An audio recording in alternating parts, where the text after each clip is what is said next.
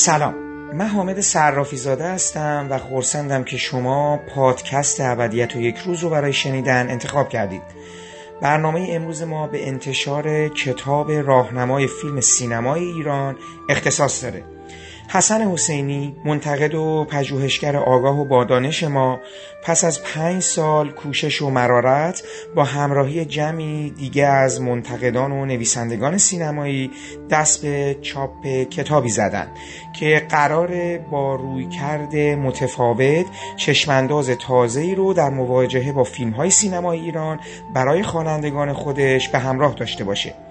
من با همراهی آقای حمیدرضا حاجی حسینی سعی کردیم در گفتگو با حسن حسینی به معرفی این کتاب بپردازیم. این کتاب 820 صفحه داره و برای بیش از 500 فیلم سینمای ایران در فاصله بین سالهای 1309 تا 1361 مدخلهای جداگانه ای رو فراهم کرده.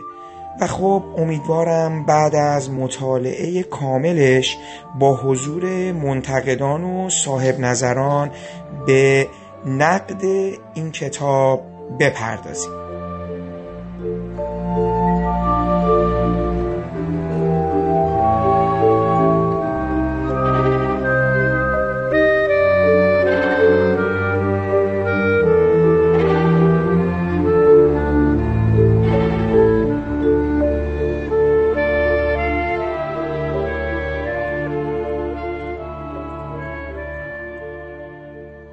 حسینی خیلی ممنونم از اینکه وقتتون رو در اختیار ما گذاشتید. ببینید واقعیتش رو بخواین پادکست این نوبت ما بیشتر در پی یک تقدیر و ستایشی از این کاری بوده که شما کردید هستم.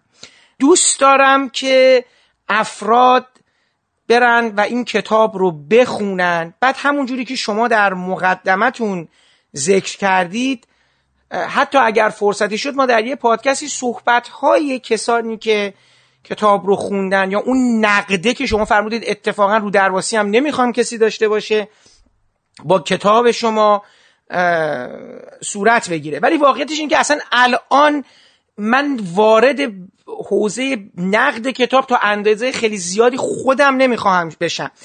چند سال پیش من رفته بودم پیش آقای علیرضا داوود نژاد برای یه گفتگویی درباره فیلم ملاقات با توتی.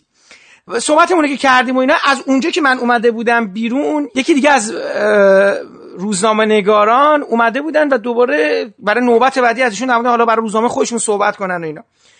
آقای داوود نژاد گلگی ما رو به ایشون کرده بودن که گفته بودن آره یه آقایی هم اومده بود اینجا نه فیلمو دیده بود نه شنیده بود. حالا ما حالا صحبت های اعتراضی مونه کرده بودیم. حالا نکته من در مورد کتاب شما هم اینه. کتاب 800 صفحه ای که نزدیک به یک هفته ازش نگذشت انتشارش. و منم این ور آب بودم. با یه سری عکس و نمی‌دونم یه دوستی از اونجا مقدمه بفرسته و یکی یه مدخلی رو برام بفرسته اینا. عملا من هیچ اشرافی ندارم. یعنی الان من در اون مقام ندیدم نشنیدن کتابم. ولی به خاطر اینکه در طول این سالها همواره این مسیری که شما داشتید طی کردی تمام این تلاشاتون اون دیویدی اینا دیدم در جریان اونها بودم حداقل و شنیدم می‌دونم که این کتاب محصول یک تلاش بسیار وسیع و از اون به نظر من مهمتر یک جنونه. یعنی من واقعیتش اینه که فکر می‌کنم این جنون قابل ستایشه و باید تقدیر ازش بشه که اینجوری که تو مقدمه نوشتید دست دادید قلب دادید اعصاب دادید سرش و ساعتها چشم گذاشتید پای این پژوهش و این نوشتن این کتاب. خودش برای من یک جای خیلی بزرگیه که دوست دارم حداقل با این صحبت یه مقدار فقط یه ادای دینی به این زحمت های شما بکنیم. بعدا انشالله سر یه فرصتی که بقیه خوندن که حالا نمی‌دونیم چند نفرن شنونده صحبت های اونام باشیم. این مقدمه رو بذارم کنار پرگویی نمی‌کنم جناب حسین یه مقداری برای ما مفصلتر از مقدمتون میفرمایید. جایی که دقیقا احساس ضرورت کردید که کتابی با این فرم و این محتوا باید منتشر بشه کجا بود؟ یعنی در حقیقت شما جای چه چیزی رو خالی دیدید در مجموعه کتب سینمایی و پژوهشی داخل ایران که این میزان انرژی و اون جنون رو صرفش کردید؟ ارزم به حضور شما که اولا جنون واژه خیلی مناسبی من میپسندم چون به هر حال یه جنون سینفیلی پشت این کار بوده. اما من برای خودم خب دو مقدمه اشاره کردم. حتما خوندیم که این یه جور دردبه دهه هاست یعنی از اولین باری که من فیلم های فارسی رو دیدم و اینا و کم کم که موضوع برام جدی شد اولین پرسش پیش اومد که این مثلا مال شاید سالهای دهه شست باشه که من روی بتامات مثلا این فیلم ها رو می‌دیدم و که خب خیلی این فیلم ها رو می‌بینن بعضی هم خوششون میاد.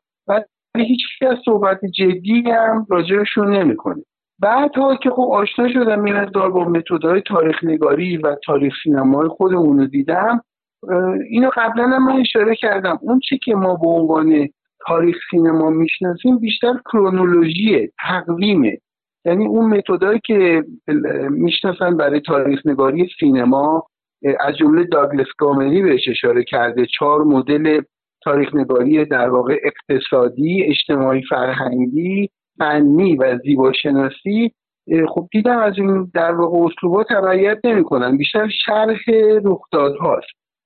خب این به نظرم اومد و تابع مثلا اون دوره که در واقع به این فیلم ها نقد نوشته می‌شده حوزه مطالعات سینمایی به شکل امروزش مطرح نبوده. یعنی شاید به منتقدان اون روزگار نشه آنچنان خورده گرفت. ولی تو سالهای بعدم که این مباحث مطرح شده متاسفانه اینجا هنوز آشنایی با اونها نبود.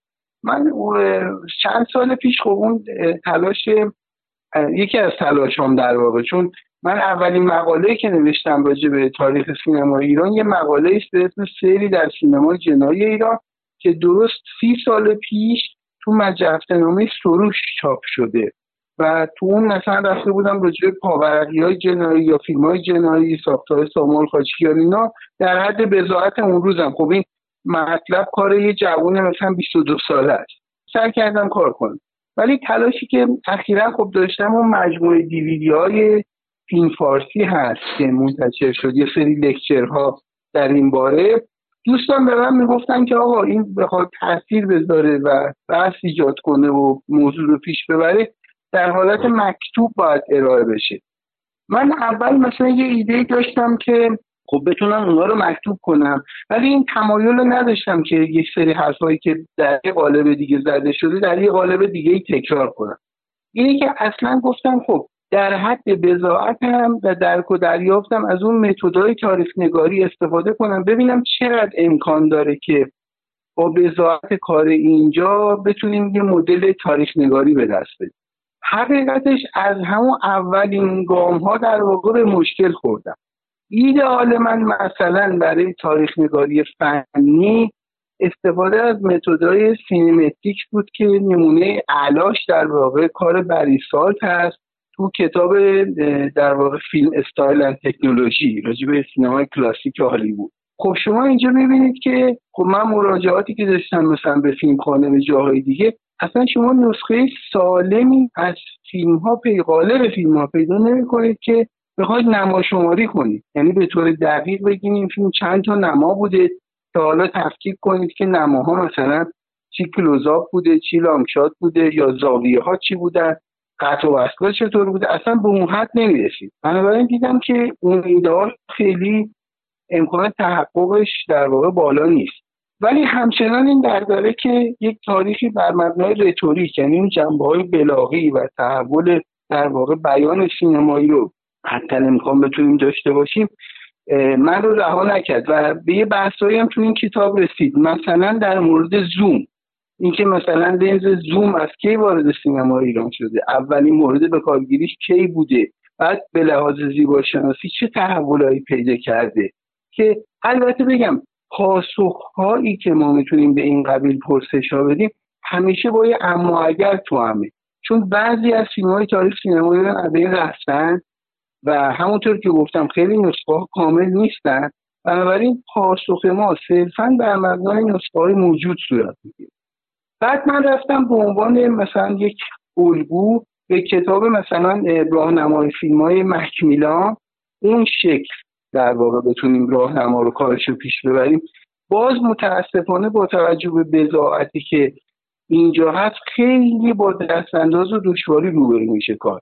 از جمله اینکه مثلا شما خیلی اطلاعاتی که احتیاج داری برای کار کردن خیلی از شخصیت های اون دوره نیستن یا کسانی که هستن حافظه درستی ندارن یا به صرف در واقع حافظه اونها مدل تاریخ شفایی نمیشه تکیه کرد و این خیلی کار رو دشوار می‌کنه. من یکی از در واقع ابزارهای نظری که در اختیار داشتم مدل داده محور استیو نیل هست در حوزه مطالعات ژان. این دیتایی که این مدل بهش تکیه می‌کنه این هستش که فیلم ها در نمایش اولشون چطور تولید شدن چطور عرضه شدن چطور مصرف شدن. یعنی شما نیازمند اون اطلاعات دست اول برای بررسی های بعدی هستین. و همونطور که گفتم به دست آوردن خود اینها خیلی کار دشوار و در بعضی موارد غیر ممکنه. اینه که با وجود همه این مشکلات و اینها که من یه مقدارش رو در مقدمه اشاره کردم سعی کردم حتی امکان نزدیک بشیم به یه مدل تاریخ نگاری آکادمیک منتها این مدل تاریخ نگاری هستش که همونطور که شما و دوستان در کتاب دیدن از خلال فیلم ها انجام می‌گیره. یعنی ما 517 تا مدخل داریم من خودم از فیلم های بازه زمانی 1309 تا 1361 1030 فیلم دیدم. اینجا 517 تا نماینده انتخاب کردم که هر کدوم از اینها علاوه بر اینکه یک تکست مستقلی هستن یک سری مفاهیم رو دارن نمایندگی می‌کنن. و در پیوند با فیلم های دیگه که من در مقدمه بهش اشاره کردم این ممکنه مفهوم یک نماینده یک چرخه باشه این فیلم نماینده یک مفهومی در حوزه مطالعات فرهنگی و سینمایی باشه و غیر از اون. یعنی مدخل ها علاوه بر اینکه یک هویت مستقلی دارن در پیوند با همدیگه یک کلیتی رو می‌سازن که همون تاریخ سینمای در واقع تاریخ سینفیلی سینمای ایران هست. بله متوجه هستم. حالا من یه سوال ویژه از شما داشتم. ببینید این مسئله که شما فرمودید درباره در حقیقت نوع مواجهه با اون سینما که میزان کات ها میزان زوم در کجا زوم تغییر کرده مثلا دارم میگم آیا ما jump cut هم داریم یا نه؟ آیا superimpose رخ داده fade همه این چیزهایی که هم حالا کارکرد زیبایی شناختی پیدا می‌کنه و از یه سمت دیگه هم با قول شما اساسا این از کجا وارد شده و چی اول استفاده کرده و چجوری این استفاده یواش یواش تغییر کرده. که من یه مجموعه مقاله ای از اگر خاطرم باشه پول شریدر میخوندم تو فیلم کامنت که اتفاقا داشت در مورد همین تاثیر تکنولوژی بر زیبایی شناسی یا زیبایی شناختی فیلم ها داشت می نوشت و اصلا تدوین مثلا چگونه فیلم ها رو عوض می‌کنه مسیرشون رو که برام خیلی جذاب بود. می‌خواستم اینو از شما بپرسم. ببینید آیه حسینی اساسا اگر اون امکان برای شما فراهم می بود به نظرتون نوع مواجهه ما با این فیلم هایی که دیده بودیم به راستی تغییر می کرد یعنی ما به یک برداشت و دریافت دگرگونی از این فیلم ها می رسیدیم حالا این یه مقداری نحوه طرح پرسشتون برمیگرده. به نظر من اون رویکرد ارزشی که ما با فیلم ها داریم. یعنی مثلا بعضی اصطلاحاتی که نقد فیلم ایران به کار می‌بره که مثلا این فیلم ها مبتزلن یا فلانن که یه مقدارش از مرحوم دکتر کابوسی میاد. من از اساس اصلا با این خانش و با این نگاه مشکل دارم. متاسفانه این بحثایی که پیش اومده در سالهای اخیر و حالا من خودم یه طرف بحثا بودم بعضی دوستان تمایز داشتن که بحثایی که در حوزه مطالعات سینمایی هست یه بحث آکادمیک هست و بیارن استقلالی پرسپولیسی کنن. یعنی بگن آقا شما مثلا طرفدار فیلم فارسی هستین یا نه؟ مثلا طرفدار موج نو هستین. به نظر من خیلی خنده‌دار اصلا اینجور نگاه کردن. ببینید از اساس من اون نگاه ارزشی و اون مدل ارزش گذاری رو به رسمیت نمی‌شناسم. یکی از بزرگترین دستاوردهایی که مکتب historical poetics داشته که حالا دوستان در ایران به خصوص به واسطه نوشته های بردول خیلی با این مکتب آشنا هستن ولی خب من خودم کار نویسنده های مثل بریساد یا ریچارد ماتبی رو ترجیح میدم. این بوده که اینجور داوری های به اصطلاح ارزشی رو زیر سوال ببره. ببینید اصلا یک بحثایی مثل مثلا سبک شخصی کارگردان ها در سه دهه اخیر به واسطه همین مطالعات تاریخی الان دیگه زیر سوال رفته.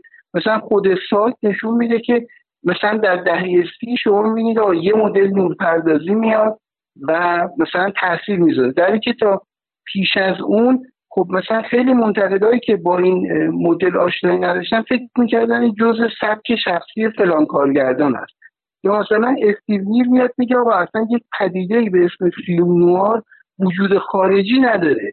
چون پژوهش کرده می‌بینه که تا سال 1968 هیچ نشریه انگلیسی زبانی در آمریکا به طور مشخص که خواستگاه این فیلم این واژه به کار نرفته. یعنی می‌خوام بگم برگشتن به اینکه این فیلم ها چطور تولید از مصرف شدن. بحثی که من دارم اینه که مواجه ما اینکه تغییر می‌کرد بله تغییر می‌کنه. به خاطر اینکه ما اصلا یه درک و دریافت درستی از تاریخ سینمای خودمون نداریم. ببینیم ما مثلا الان در واقع میگن به قاعده ما باید 120 سال تاریخ سینما داشته باشیم. این روایت رسمیه. خب من میگم این بر چه مبنایی اصلا این شکل گرفته؟ سال مثلا 1279 مزفرین شد دوربین رو وارد ایران کرده. این مبدع تاریخ سینما ایرانه. بعد شما ببینید سی سال فاصله هست تا اولین فیلم داستانی که در ایران تولید شده. خب این بیشتر اتفاقا تاریخ سینما ایران بر مبنای وقفه هاش باید شناخته بشه. شما ببینید 1309 تا 1316 چند تا فیلم تولید شده. تو این وسط مثلا فیلم های مرحوم سپنتا تولید هندوستان هم هستن در ایران تولید نشدن. فیلم های ابراهیم خان مرادی یا آوانس اوهانیانس اینا کاره به اصطلاح آرتیزانال بودن کارهای صنعتی نبودن. دوباره ببینید 1316 11 سال وقته میفته تا 1327 که اسماعیل کوشان میاد چون طوفان زندگی رو تولید می‌کنه. می‌خوام بگم تماما وقفه های طولانیه. ما این درکی که از تاریخ سینمامون داریم خیلی مبتنی بر واقعیت تاریخی نیست. یعنی باز مثلا حتی این بحث صد سالگی تاریخ سینما ایران که سال 79 مطرح شد بر اومده از شرایط سیاسی اجتماعی فرهنگی اون دوره بود که یک امیدی به اصلاحات و اینا پیش اومده بود و دوباره اون موج در واقع هنر نزد ایرانیان است و بست و این تقویت شده بود و این بود که ما رو صد سال تاریخ سینما داریم و اینا. یعنی که تو کشورهای دیگه شما می‌بینید که ملاکشون خیلی روشن تولید اولین فیلم بلند داستانی هست که اگه اینو ما بگیریم که این به ادامه داشته باشه و قطع نشه باید در واقع 1327 تو پایه بگیریم. می‌خوام بگم که بنابراین درک و دریافت ما خیلی واقع بینانه و بر مبنای فکتای تاریخی نیست. یک تلاشی که من تو این کتاب کردم این بوده که حتی امکان فکتوال باشه.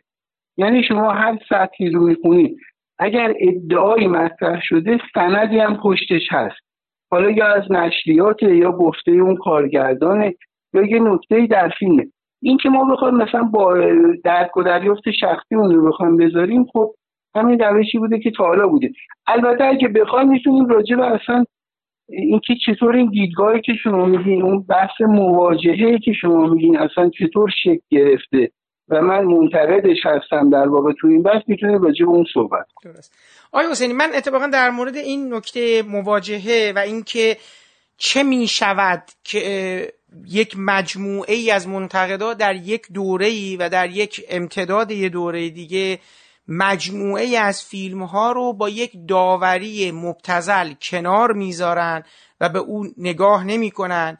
دوست دارم در مورد این صحبت کنم. چون اساسا یه چیزی که در کتاب متوجه شدم با همون چیزی که خدمتشون گفتم ندیدم نشنیدم این نکته است که به نظر میاد کتاب درباره مجموعه وسیع از سینما ایران که جدی گرفته نشده بسیار جدی و دقیق داره وارد دیتیل های بسیار زیادی میشه جزئیات زیادی رو داره موشکافی می‌کنه و اتفاقا اون فیلم هایی که به هر حال به نسل من یا حتی برای اون نسلی که اون موقع داشته می‌دیده جدیتر فرض می‌شده در بین خطوط شاید احساس می‌کنید نه شاید حتی اون سینما هم که انقدر شما فکر می‌کردید جدیه یا نگاه جدی به جهان دور و برش داشته اونقدر مواجهش جدی نبوده.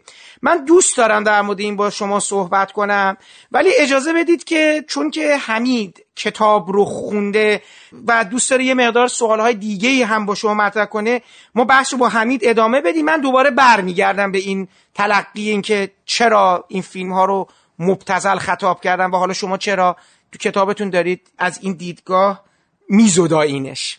با کمال میل. جناب حسینی من چند تا سوال در مورد کتابتون داشتم. یکی که شما فرمودین که 1030 تا فیلم رو از سال 1939 تا 1361 دیدیم 1309 تا 61 بله بله. 1309 و این بله.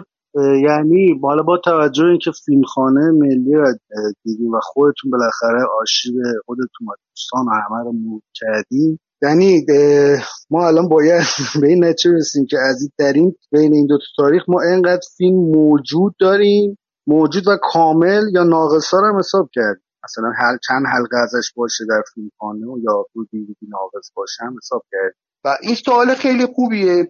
این هزار تا فیلمایی بود که به هر حال من کامل دیدم.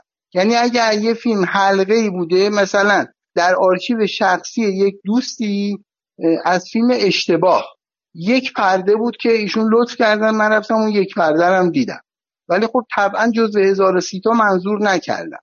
یا مثلا از فیلم دزد بندر فیلمخانه یکی دو پرده دارن آنونس و ولی انقدر متاسفانه این آسیب دیده که حتی روی موویولا قابلیت دیدن نداشت. طبعا من اینا رو محسوب نکردم. هزار و سی تا فیلمایی بودن که من دیدم. ممکنه که مثلا تو این فیلم ها فیلمی باشه مثلا یه پردم کم داشته باشه. ولی به قول معروف سر و ته فیلم بوده. یعنی شما از داستان و روایت و اینا می‌تونستین یه اطلاع دقیقی پیدا کن حالا یه سوالی که حاشیه الان برام پیش اومد اینه که امکان دارد که الان ما آرشیویست هایی در ایران داشته باشیم که شما و یا سری آدم های دیگه ازشون خبر نداشته باشن. یعنی همین من امیدوارم که داشته باشیم. من اتفاقا یه چیز جالب به شما بگم چون دیتیل ها رو دنبال می‌کنم. من اخیرا شنیدم که دو نفر از کسانی که حالا علاقه حالا خیلی مثلا علمی هم نه ولی دنبال می‌کنن من باب کلکسیون یه چند صد در واقع حلقه فیلم خریدن فیلم های خارجی و ایرانی. و تعدادی هم حدود 60 70 تا فیلم ایرانی درش بوده. من دو تا فیلمی که در این مجموعه یکی این دوستان می‌گفت هست ولی خب من ندیدم یعنی دارم بر مبنای ادعایشون میگم. یکی نسخه از فیلم ملکوت هست و یک نسخه از فیلم تجاوز ساخته حمید مصداقی. تجاوز رو یک نسخه هم بله. فیلمخانه دارن ولی صداش در واقع یه مشکل داره برای پخش و اینها. می‌خوام بگم که همین الانم که ما صحبت می‌کنیم ممکنه یه همچین چیزایی باشه و پیدا بشه کما اینکه فیلمخانه مشغول ترمیم نسخه ای از ملکوت که در اختیار دارن هستن. من اصلا پیگیر این نسخه بودم. سالها پیش که یک مسئولیتی تو امور سینمایی بنیاد مستضعفان داشتم به آرشیو اونجا رفتم و فیلم های ایرانی رو یک سری لیست کردم که همونجا نسخه ای از ملکوت بود. که این نسخه بعدا رفته حوزه و بعدا فکر می‌کنم همون نسخه رفته فیلمخانه که به لحاظ رنگ در واقع مونوتون هست و صدام نداره و ناقصه. اخیرا شنیدم نسخه بهتری پیدا شده. می‌خوام بگم که می‌دونین این یک روندیه که من اتفاقا به ادامهش امیدوارم. خدا کنه این نسخه پیدا بشه که ما دستمون نرسیده و ندیدیم و بشه معرفیشون کرد و عرضهشون کرد. مثلا فیلم شهدا که همین یکی دو سال اخیر در اومد. من تا قبلش خودم هم بی اطلاع بودم از وجودش. منم بودم که اونجا پخش شد. سوالی که الان دارم اینه که شما از 517 فیلمی که انتخاب کردین و حالا مدخل هایی که انتخاب کردین و حالا ارتباط بینابینی که داره با فیلم های دیگه یه سری فیلم های وسط هست که البته در یک بخشی به فیلم های ناتمام و فیلم های که نسخه ازش نیست اشاره کردید ولی خب خود من الان مثلا برام سوال شده بود که یه سری از فیلم که الان به عنوان مدخل وجود نداره آیا نسخه ای ازش وجود نشه یا شما نخواستیم بپرزیم مثلا یه فیلم ما داریم که خیلی هم همه دنبالش هم من فکر می‌کرد اینا مثلا در فیلمخانه باشه. مثلا فیلم شمر آقای اکبر صادقی برهود بله، بله. با مردن اکبر صادقی پرستش خاکستر عشق. این فیلم هایی که خودتون بهتر میدون خورده به سال 57 البته فیلم های قدیمتر هم هست. خب هیچ کدوم از اینا در کتاب نیست و من خودم حد زدم که خب پس در فیلمخانه شاید نبوده ولی شما اگه توضیح بفرمایید ممنون میشه خواهش می‌کنم. و از این فیلم هایی که اسم مردین فیلم شمر خوشبختانه در فیلم خانه هست و منم دیدم. و به نظر من خیلی هم فیلم بدی بود. و یکی از دلایلی که توی کتاب نذاشتیم همین بود که در واقع اون ویژگی که ما می‌خواستیم برای انتخاب مدخل ها که دلالت بر یک نکاتی داشته باشه در این فیلم نبود. فیلم های دیگه بعضا حالا نسخی ازشون هست ولی یک مشکلاتی داشت که امکان دیدنش نبود و جز فیلم هایی که من دیدم نبود. بنابراین هم نتونستیم توی مجموعه بیاریم. درسته. اینا جزو اون فیلم هایی نمیرن که اول انقلاب سوزانده شدن. فکر آخه می‌دونی اینا چون دم انقلاب خورده به جمع آوری بعد انقلاب جمع آوری اینا و اینکه حالا میگن اون که سوزوندن یه سری به قول خودشون خوبا رو جدا کردن احتمال زیاد بعضی از اینا بوده که دم انقلاب از دفاتر جمع کردن دیگه. به نظرتون این فیلم ها نبوده؟ والا می‌دونین خود این مسئله که ما بخوایم به یه فهرست دقیق برسیم از اون فیلم هایی که در اون برهه تاریخی سوزانده شدن و از بین رفتن نیازمند یک پژوهشه و متاسفانه چون این کارا با دقت که انجام نگرفته یعنی یه سری نسخی از بین رفته. حالا مثلا این فیلم ها چقدر بودن یا مثلا الان ممکنه؟ مثلا من برهوت رو که شما گفتین یکی از این آرشیویست های خصوصی هم میگفتش که یه نسخه در اختیار دارن. و حتی یه صحبت هم کردیم ولی مثلا به نتیجه نرسید. بنابراین من اصلا نسبت به اون فیلم ناامید نیستم. یا مثلا فیلم تپه 303 یا مثلا اولین فیلم سیروس الون سنجر. اینها رو من این جسته و گریخته می‌دونم که نسخی هست. ولی خب می‌دونین ما برای کتاب دیگه یک من طبعا تمایل داشتم همه اینا رو ببینم. ولی خب واقعا نشد. یعنی یه شرایطی بود که امکانش پیش نمیاد ولی خب یه روایت های راجع به این فیلم ها هست. یعنی میشه امیدوار باشیم که تو سالیان بعد شاید این فیلم ها مثلا به دستمون برسه. ولی خود اون که فهرست بخوام من اون فیلم رو در بیاریم واقعا نمیشه. یعنی من نمی‌تونم با قطعیت بگم که کدوم فیلم ها احتمالا نسخشون از بین رفته. یا مثلا یه مثال براتون می‌زنم راجع به نگاتیوا. این فیلم حاجی فیروزه که جزء فیلم های ناتمام بله. که شما اشاره کردیم من اشاره بهش کردم. بعدا این رو مرحوم شوابیس تمام می‌کنه در دهه 50 به اسم همون حاجی فیروز که فیلم سیاسفیده. در که حاجی فیروزه رنگی بوده. سال 55 الان خوشبختانه نسخه نگاتیو این در آرشیو فیلمخانه ملی ایران موجوده. ولی خب چون نگاتیو بود و حالا اینکه بخوان حالا پوزیتیو بکشن و اینا تو اون در واقع بازه زمانی ما امکانش نبود این فیلم رو من ندیدم. ولی خب خوشبختانه هست. یعنی میگم بنابراین برایند بحث بنده و جنابالی این هستش که در آینده می‌تونیم امیدوار باشیم که نسخه هایی هم اضافه بشه به این مجموعه. از مجموعه تمام این فیلم هایی که شما منظور کردید فیلم های انیمیشن مستند و فیلم های جریان سینمای آزاد رو در کتاب چقدر حضور دارند یا چقدر بهشون اشاره میشه؟ یا اساسا اگر اشاره نشده اینو یه توضیح میفرمایید که این گزینشه بر اساس چی صورت گرفت؟ والا یه اسلوبی که از تو تاریخ نگاری اون تاریخ نگاری جریان اصلی مینستریم سینمای هر کشور بر مبنای فیلم های بلند داستانی هست. ما ملاک انتخابمون این بوده فیلم بلند داستانی. بنابراین مجموعه تلویزیونی کنار میرن انیمیشن فیلم های انتظایی تجربی کوتاه مستند همه رو کنار گذاشتیم. در واقع گریزی هم نبود.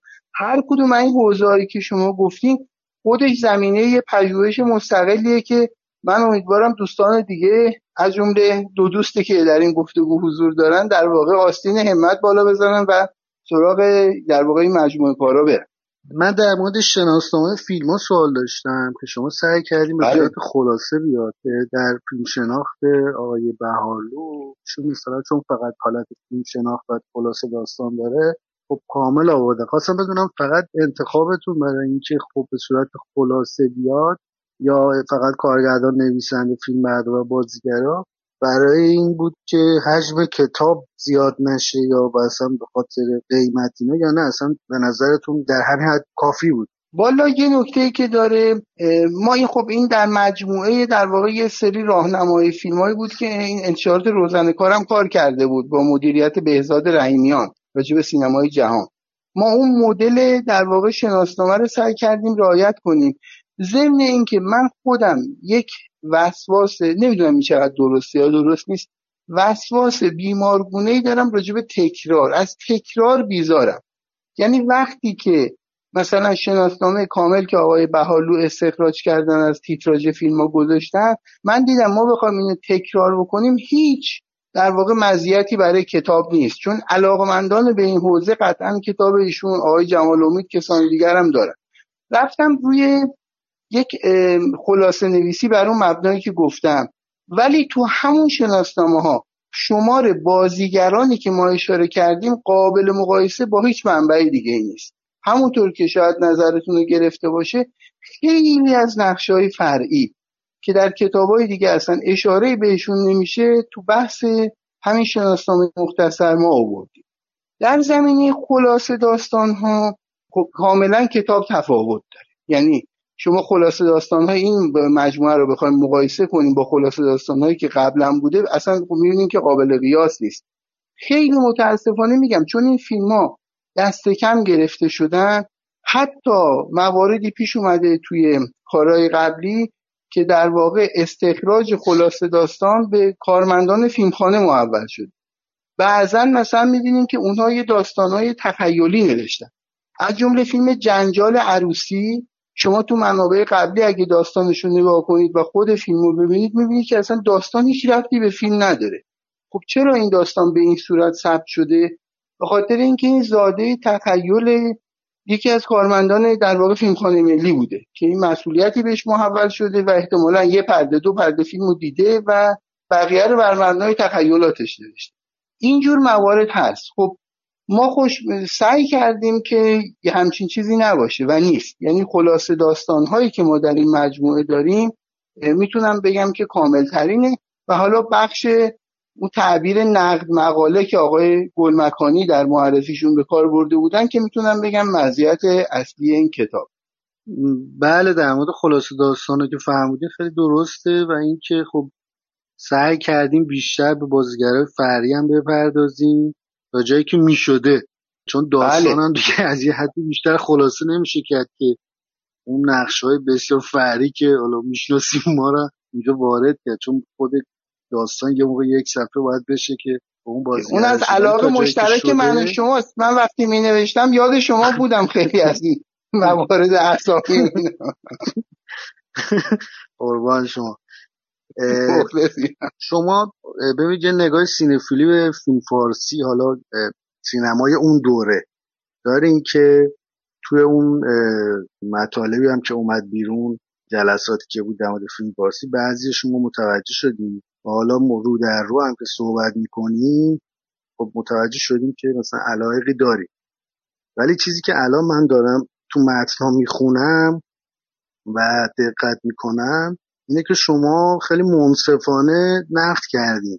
یعنی جایی که لازم بوده اشکالات فیلم رو گفتیم جایی که لازم بوده به محاسنش رو گفتیم ویژگی ها رو شمردیم و بررسی کردیم یعنی اون حالتی که حالا به شاید در مثلا شما و خیلی دیگر در رفته که آقا مثلا حالت شیفت وار و اینا اصلا این متن من نمی‌بینم چیزی باشه. البته اون حالت هم که من می‌دونم خیلی انگ زده میشه. یعنی شما کافیه از یه فیلم قبل انقلاب تعریف کنید سریع انگ این که مثلا طرف فیلم فارسی باز و اینا سریع می‌خوره به آدم. و مثلا چند سال پیش که بود یادم؟ آقای عموس سلجو مثلا گنج قارون رو جزو ده فیلمش انتخاب کرده بود. یادم خیلی اعتراض و اینا شد و ولی الان در طول مثلا ده سال اخیر می‌بینم نسل جوون تر و حالا خود قدیمی تر بین فیلم های محبوش و نظرسنجی ها از این فیلم ها میاد دیگه اون حالت قوپش ریخته. حالا من سوالی که داشتم این بود که شما موقع اون نقدی که می‌خواستیم بنویسین یا حالا من ریویو میشه در مورد این اگه صحبت کنیم ممنون میشم. اینه که شما یه خورده جلوی خودتون رو گرفتین در واقع در مورد مواقعی که علاقه شخصی خودتون رو نسبت به برخی فیلم ها نشون بدین یا نه واقعا نظرتون همین هست. ببینید اولا نگاه در واقع ابجکتیو یا عینی داشتن به پدیده ضرورت یه پژوهش آکادمیکه. یعنی شما حتی امکان خب از اون داوری های شخصی و احساسی که شما اشاره کردیم باید سعی کنیم فاصله بگیریم و این دو که حالا از داوری خود شما نسبت به متن برمیاد من می‌فهمم که تا یه حد زیادی شد کنم موفق شدم توی این کار و دوستان و مجموعه در واقع که یه نگاه عینی و ابژکتیو ما داشته باشیم نسبت به پدیده. چون من در واقع ورودم به این موضوع یه مقدار بر مبنای اون دریافتم از دانش پدیدارشناسی بود و سعی کردم همیشه این نگاه ابژکتیو رو داشته باشم. مشکلی که ما با اون نگاه غالب بر نقد فیلم داریم ببینید بحث این هستش که اصلا خوب و بد این فیلم ها نیست. بحثی هستش که اصلا میگن آقا چرا اصلا این فیلم رو جدی می‌گیریم؟ اصلا این فیلم ها مثلا بارها شده خود مثلا مرحوم کابوسی این عبارت ها رو به کار برده. کسان دیگه که اصلا این فیلم ها آشغالن یا باید نابود بشن یا مثلا چیه؟ کما اینکه شما اشاره کردیم به بحث فیلم سوزان خب یه همچین اتفاقی یک زمینه تئوریک می‌خواد دیگه. سالها وقتی اینجوری به فیلم ها برخورد میشه خب این زمینه رو ایجاد می‌کنه برای اینکه خب کسی هم بگه خب این فیلم ها آشغالند خب پس این فیلم ها رو میشه سوزوند. این در واقع نگاه این در مقابل این نگاه است که آقا ما باید این فیلم ها رو جدی بگیریم. و من قبلا هم تو مقدمه اون مجموعه دیویدی های فیلم فارسی گفتم آقا این بحث همون جنگل و درخت معروفه که شما یک اگه جنگلی دارین صحبت می‌کنید به اسم فیلم فارسی یا سینمای ایران این متشکل از حالا هزار و دیویست تا درخت تا سال پنج و هفته که حالا یه سری شب بین رفته. ما با یک سری پدیده هایی روبرو هستیم. باید بیایم زحمت به خودمون بدیم. اینا رو دوباره ببینیم جدی بگیریم. در واقع دعوای اصلی ما می‌خوام بگم که سر دوست داشتن یا نداشتن فیلم ها نیست سر جدی گرفتن مسئله است. یعنی خیلی دوستان اصلا میگن خب کما اینکه این بود. شما ببینید که اصلا میگن خب این جدی نباید گرفته بشه. نمونهش مثلا یه یادداشتی من این اشاره کردم. آقای پرویز نوری به عنوان یکی از قدیمی در زمان نمایش گنج قارون نوشتم خب گنج قارون مهمترین فیلم سینمای عامه پسند ایران هیچ تردیدی هم در این نیست. شما ببینید هیچ نقدی در زمان خودش به فیلم گنج قارون نوشته نشد. آقای نوری تو این یادداشت اشاره می‌کنه که آقا این فیلم و مردم خوششون اومده و این یه مخلوطی از فیلمای هندی و فارسی و اینکه مردم خوششون اومده خودشون باید توضیح بدن که چرا خوششون اومده. اصلا به ما مربوط نیست و ما کاری به این فیلم ها نداریم. نظیر این برخورد شما بارها از منتقدهای مختلف می‌بینید. در حالی که وقتی فیلمی یه همچین استقبالی ازش میشه اتفاقا وظیفه منتقده که بتونه توضیح بده این پدیده رو. یعنی این کمکاری نقد فیلم ایران بوده کمکاری در سالهای بعد سالهای اخیر کمکاری تاریخ نگاری سینما ایران بوده که ما هنوز خیلی از این پدیده ها رو نمی‌تونیم توضیح بدیم. و خب این یه آسیب هم به کار پژوهش زده. شما به خاطر همین تنبلی و به خاطر همین کمکاری که اشاره کردم گفتم خیلی منابع شما ندارین. چون فیلم ها جدی گرفته نشدن الان شما یه منابع دست اولی هم راجع به خیلی از اونها نمی‌تونید پیدا کنید بذارید من اینجوری هم در حقیقت در تکمیلش اینو بگم برای این کتاب. به شخصه واقعیتش اینه که نمی‌دونم که اگر به من یک روزی بگن شما امروز رو خالی داری و وقت داری بین چند تا فیلم فیلمی رو برای تماشا انتخاب کنی چه برای سرگرم شدن چه برای امری دیگر یه چیز غیر سرگرمی. نمی‌دونم بخوام به چیزهای دیگه ای فکر کنم. نمی‌دونم سینما قراره با من چه کار کنم. مثلا رویا می‌خوام ببینم یا می‌خوام یه جور دیگه ای سرگرم بشم. نمی‌دونم که آیا اگر گزینه ای مثلا شوهر جونم عاشق شده اگه باشه رو آیا برمیگزینم مثلا در کنار یه فیلم دیگه که حالا اسم می‌برم فیلم خارجی یا فیلم ایرانی یا فیلم بعد از انقلاب یا روشنفکری یا چیز دیگه یا نه. ولی یه نکته کتاب شما داره اینکه شاید اگر سینمای فیلم فارسی سوژه مورد علاقه آدمی مثل من نباشه ولی کتاب شما به نظرم این خاصیت و این خصوصیت رو داره که موجب میشه اساسا به یک پدیده از منظری دیگر نگاه کرد. همین چیزی که شما خودتون فرمودید یعنی با به نظر من شاید حتی که خوندن این کتاب باعث میشه که ما به برخی دیگر از فیلم ها چه در داخل ایران چه بعد از انقلاب چه قبل از انقلاب چه خارج از ایران اصولا از منظری دیگر نگاه بکنیم. و این به نظر دستاورد خیلی بزرگه. این ورای اینه که این سینما رو دوست دارم یا دوست ندارم. آیا کار می‌کنه یا کار نمی‌کنه؟ و و و با هر واژه‌ای می‌خوایم توصیفش بکنیم. غلطه یا درسته که حالا میگم اینا اصطلاحاتی بوده که به کار بردن برخی از منتقدا. ولی اساسا کتاب شما دقیقا چون که در یه جایی وایستاده و داره پدیده رو توضیح میده که چه شد این گونه شد چه شد این تغییرات در طول زمان درباره این فیلم ها رخ داد؟ به نظر من از این منظر به ما اجازه میده پدیده ها رو اساسا یه جور دیگه نگاه کنیم. یعنی شاید اصلا کار نقد هم همین یکی از کارهای نقد باید همین باشه. همین یک فرایندی رو برای ما توضیح بده. که اصلا فیلم فارسی یعنی چی؟ می‌دونید؟ یعنی این نکته به نظرم خیلی نکته مهمیه که کتاب شما در پیش هست. اگر درست فکر بکنم. من طبعا موافقم. ببین مثلا توی بحث خودتون فیلم شوهر جونم عاشق شده. خب شما یا یک تماشاگر یه سینما دوست دیگه طبعا هیچ اجباری نداره که این فیلم رو دوست داشته باشه. اما بحث کتاب ما این نیستش که این فیلم رو دوست داشته باشیم بحث ما این هستش که این فیلم ها رو باید جدی گرفت و باید جدی بگیریم. این نکته اصلیه. من یه خاطره بگم. سالا پیش توی خانه سینما یک جلسه ای یه نسخه از فیلم چهار حوادث ساموئل خاچیکیان رو نشوندن اون موقع خود زندیات خاچیکیان هم بودن و حضور داشتن. من مثلا نشسته بودم با یه سری دوستان جوون و منتقدای هم نسل خودم و نسل بعدی اینا. بعد می‌دیدم که خب میخندن اکثرا به مثلا صحنه های فیلم و اینا. یعنی در گذر زمان یک وجه کمپی ناخواسته فیلم پیدا کرده. خب برای من جالب بود که ببینید اصلا خب هیچ بعضی اوقات رابطه برقرار نمیشه.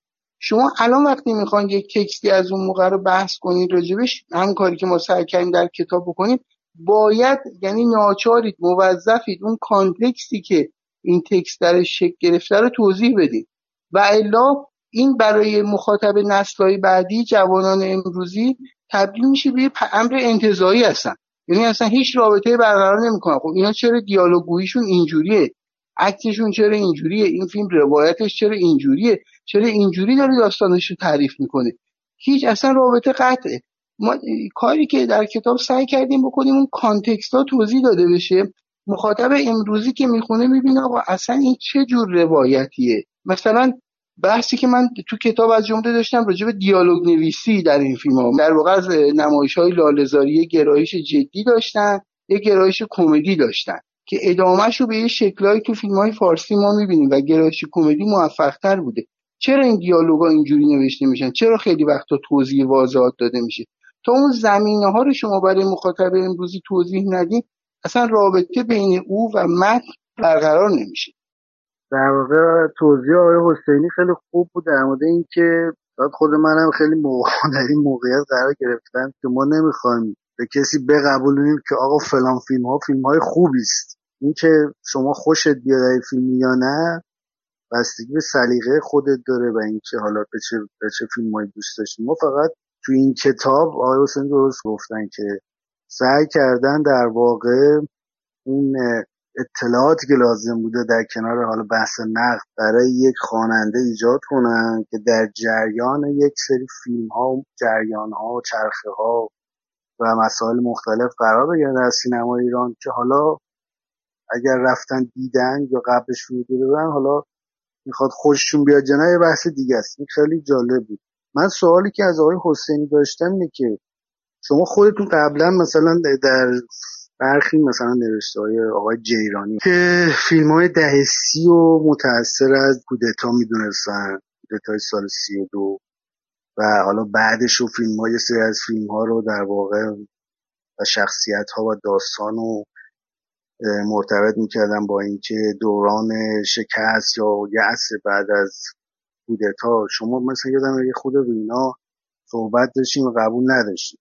یا در مورد بعضی فیلم های مثلا خیابونی اواخر دهه چل و پنجاه هم این قضیه من دیدم زیاد استفاده میشه. یه خود فیلم ها رو حالا معدودش کار بعضی فیلم مثل گوزنا کند و اینا.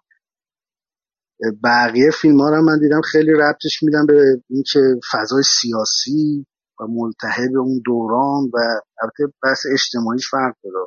شما من دیدم که خیلی طبق اون چیزی که قبلا هم گفته بودیم وارد این مسائل نشدیم. ولی از اون طرف نقش تحولات تاریخی اجتماعی فرهنگی رو خیلی خوب حواستون بوده و خیلی بهش اشاره کردیم. مثلا انقلاب سفید اصلاحات ارزی شورش اشایری و فرهنگ عامه اون دوران.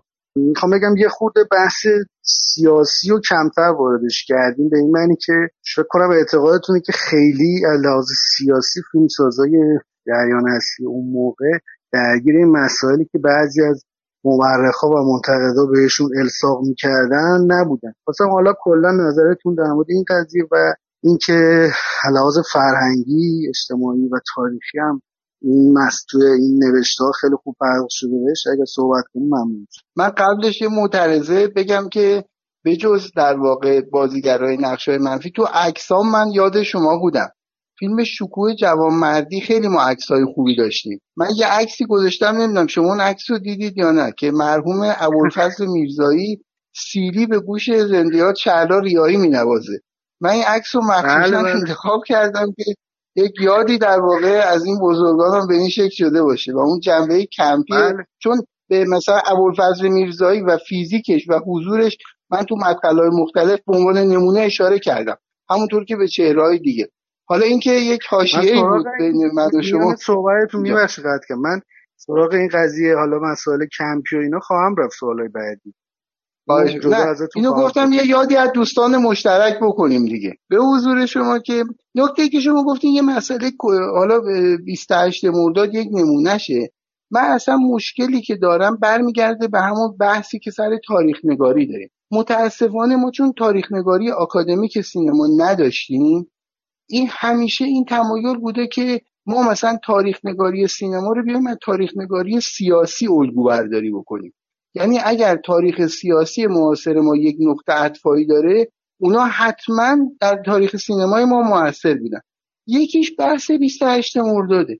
و خب ببینین اصلا این بر مبنای واقعیت های تولید سینما ایران مبتنی نیست. ببین 28 مرداد در تئاتر ایران تاثیرگذار بوده. خب شاگردان نوشین وابستگان به حزب توده دستگیر شدن اتفاق افتاده. مطبوعات تاثیرگذاری داشته. ولی سینمای ایران انقدر نحیف بوده تولیدش در اون برهه که اصلا تاثیر آنچنانی نگرفته. شما این روند تولید ادامه داشته اتفاق خاصی نیفتاده. این خیلی متاسفانه حاد شده و بعضی از دوستان رو متاسفانه به نگاه انتظایی برده. مثلا من اخیرا یه گفتگوی می‌دادم که آقای تقی مختار در شرکت کرده بودن و ایشون در رابطه با این مسئله کودتا صحبت می‌کردن. یه دفعه گفتن که بله کودتا که شد اصلا سینمای ایران که از سال 1327 تا 1332 شکل گرفته بود یه دفعه تغییر مسیر داد و اصلا یه چیز دیگه ای شد. خب شما دوستان آشنا هستیم با تولیدات سینما ایران. از سال 1327 تا 1332 چه فیلمی تولید شده؟ اصلا خیلی از اون فیلم ها که نسخه در دسترس نیست مثل طوفان زندگی واریتی بهاری زندانی امیر شهنسار مثلا یه نسخه ناقص ازش هست. و تعداد اصلا تولید فیلم ها چند تا بوده. ما از چه سینمایی داریم صحبت می‌کنیم که حالا 28 مرداد باعث شده مثلا غیر سیاسی بشه یا روندش تغییر کنه؟ یه مقدار می‌دونید این بحثا میگم نتیجه سرریز کردن تاریخ سیاسی معاصر به تاریخ سینماست ربطی نداره. حتی به بعضی دوستان من این تاریخ در واقع بستن این کتاب رو گذاشتم 1361 معمولا شما دیدین تاریخ نگاری های دیگه همه گذاشتن یا فرهنگ فیلم و غیره. 1157 به خاطر اینکه باز در واقع تغییر سیاسی رو ملاک گرفتن. درست هستش که سال 57 یک نقطه عطف به لحاظ سیاسی اجتماعی اقتصادی فرهنگی. ولی ما وقتی بخوایم تاریخ سینما رو بیایم در واقع استخراج کنیم از خودش. یعنی از اون مناسبات درونی تاریخ سینما باید ما اینو در واقع استخراج کنیم و بنویسیم. ما باید ببینیم تحوله که اتفاق افتاده. این نقطه عطف به نظر من شکلگیری بنیاد فارابی هستش که به سینمای دولتی شکل میده. یک شکل جدیدی از تولید عرضه و مصرف. بنابراین من نقطه پایان این سینمایی که در این کتاب بهش پرداختم گذاشتم 1361 مدل های جالب هستش که تاریخ نگاری کشورهای دیگه شما می‌بینید که الگوهای خودشون رو پیدا کردن. مثلا شما اگر که اشارم کردم مثلا راجع به تاریخ سینمای فرانسه کتاب بگیرین هیچ وقت یه سرفصل پیدا نمی‌کنید که نوشته باشه جمهوری پنجم فرانسه و اونجا اشاره کنه که چه اتفاقی افتاد. ولی شما سرفصل پیدا می‌کنید به اسم موج فرانسه و زیلش می‌بینید که آقا در این شکلگیری موج عوامل اقتصادی و سیاسی و فرهنگی و غیره و فنی نقش داشتن یکیش هم مثلا شکلگیری جمهوری پنجم بود. متاسفانه میگم این نگاه تاریخ سینما رو میاد زمینه تاریخ سیاسی می‌کنه. و اینا همه به خاطر این هستش که ما یک سنت تاریخ نگاری در واقع آکادمیک سینما بر مبنای همون الگوهایی که من از گامری مثلا به عنوان نمونه اشاره کردم هنوز نداره بله در میگم در ولی در کنارش به مسائل تاریخی اجتماعی فرهنگی ولی مثلا فرهنگ عامه خیلی خوب پرداخت. یعنی اونا رو کاملا نظرتون بوده که تاثیر گذاشتن رو سینمای اون دوره. بله مسائل سیاسی هم تاثیر داشتن آقای حاجی حسینی. فقط نکتهش اینه که ما اگه تاریخ سینما می نویسیم باید بر مبنای مناسبات خود سینما باشه. تحولات زیباشناسی چی بودن؟ تحولات فنی چی بودن؟ اقتصادی چی بوده؟ اجتماعی چی بوده؟ نه اینکه مثلا ما بیام یه مدل تاریخ سیاسی یا اجتماعی یا هر چیزی رو برداریم تاریخ سینما رو از روی اون الگو برداری کنیم. لزوما اینها بر هم منطبق نیستن در واقع موجب انحرافاتی میشن. یکیش هم نقطه عطف تلقی کردن 28 مرداد در تاریخ نگاری سینمای ایران. تقریبا بالغ بر 400 تا از مدخلا رو شما خودتون نوشتید. یک تنه. 405 تا تحقیقا. میشه بفرمایید که باقی همکاران بر اساس چه یعنی گزینش ها رو خودتون کردید یا نه؟ و سوال بعدی که داشتم پخش فیلم ها به خواسته خودشون بود یا دوباره به خواست شما بود؟ و آیا از این دوستانی که الان در شکلگیری نهایی این کتاب حضور داشتن افراد دیگه هم مد نظر شما بودن که نتونسته باشن بیان؟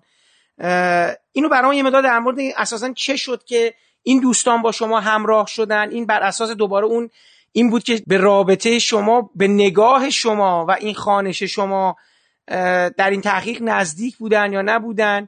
می‌خوام ببینم که این عوامل چجوری انتخاب شدن؟ والا انتخابا گزینش من بودن دوستانی که لطف کردن و همکاری کردن. من یه نگاهی داشتم که می‌دونید تاریخ اینو به تجربه دیدم که تاریخ نگاری سینما اصلا تغییر زائقه ها توی این مورد یه امر نسلی هست. یعنی نسل های مختلف دیدگاه مختلف به تاریخ سینما دارن. این بود که من خیلی تمایل داشتم که از های مختلفی که در این حوزه کار کردن حتما در کتاب حضور داشته باشن. کمان که الان هم در این ترکیب فعلی آقای خسرو دهقان آقای بهزاد رحیمیان نسل قبل از من هستن و دوستانی هم که خب به لحاظ نسلی من نزدیکترم و بیشتر دوستانم من نسل بعدی هستم و بله من خیلی در نظر داشتم از همکاری دوستان دیگه بهره بگیرم و باهاشون در تماس بودم از جمله خود آقای گلمکانی که در یادداشتشون اشاره کردن. آقای جیرانی باشون من در تماس بودم راجع به مدخلا مرحوم مهرابی قول همکاری به من داده بودن که متاسفانه کسالتشون پیش اومد و ارزم به حضور شما. آقای احمد امینی ما صحبت کرده بودیم با دوستان. متاسفانه به دلایل مختلف این همکاری ممکن نشد و حالا بالاخره این روند کار ما خیلی طولانی شد. ولی نه من تمایلم این بود که بیشتر در واقع دوستان دیدگاه های مختلف سلیقه های مختلف تو این مجموعه حضور داشته باشن و به خصوص اون نگاه نسلی رو بشه باستاب داد. و طبعا خب همه همکاری ها ممکن نشد ولی خب دوستانی که الان در این مجموعه هستن در واقع لطف کردند و پای کار به قول معروف وایسادن تا به نتیجه برسه و متنهایی که نوشته شد همه از طرف شما مرور شده همه می‌خوام ببینم که قبل از اینکه این کتاب شکل بگیره یک جلسه کلی شما داشتید که دقیقا به نویسنده ها بگید چه می‌خواهید. می‌دونید اینو چرا دارم می‌پرسم؟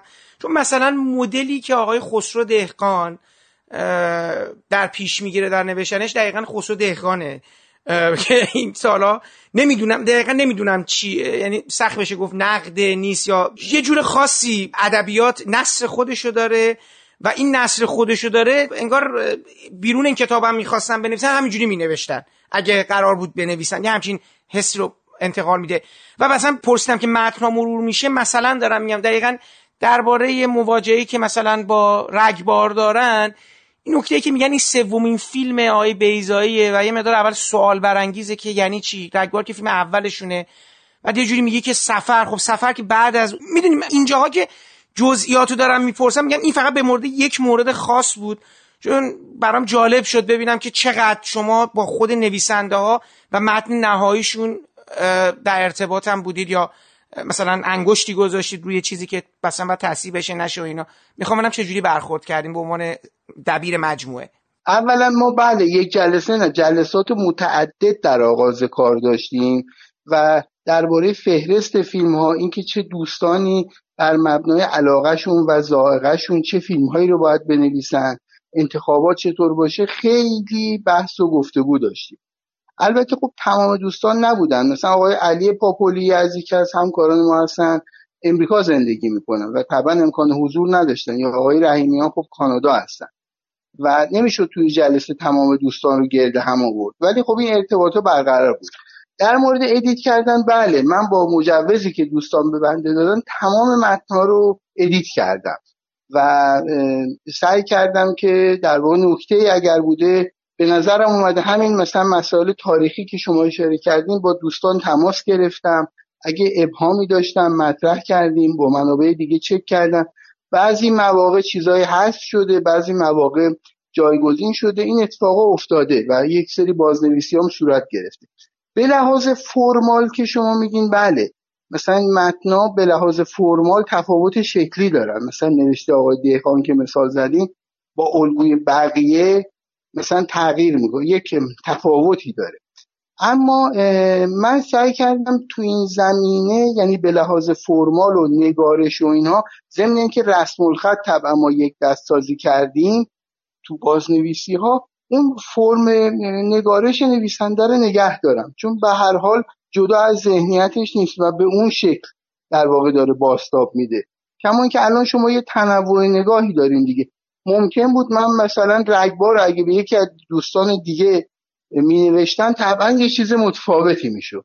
ولی خب این درک و داوری ایشونه. در حسین شما تو مقدمه کتاب نوشتین که در واقع حالا شاید نسل قبلی نویسندگان یا منتقدان سینمایی در مورد سینمای ایران و شاید هم تو سینمای خارج از ایران از نظریه های رایج نقد آکادمیک خیلی کم استفاده می‌کردن یا شاید هم بعضی آشنا نبودن استفاده نمی‌کردن.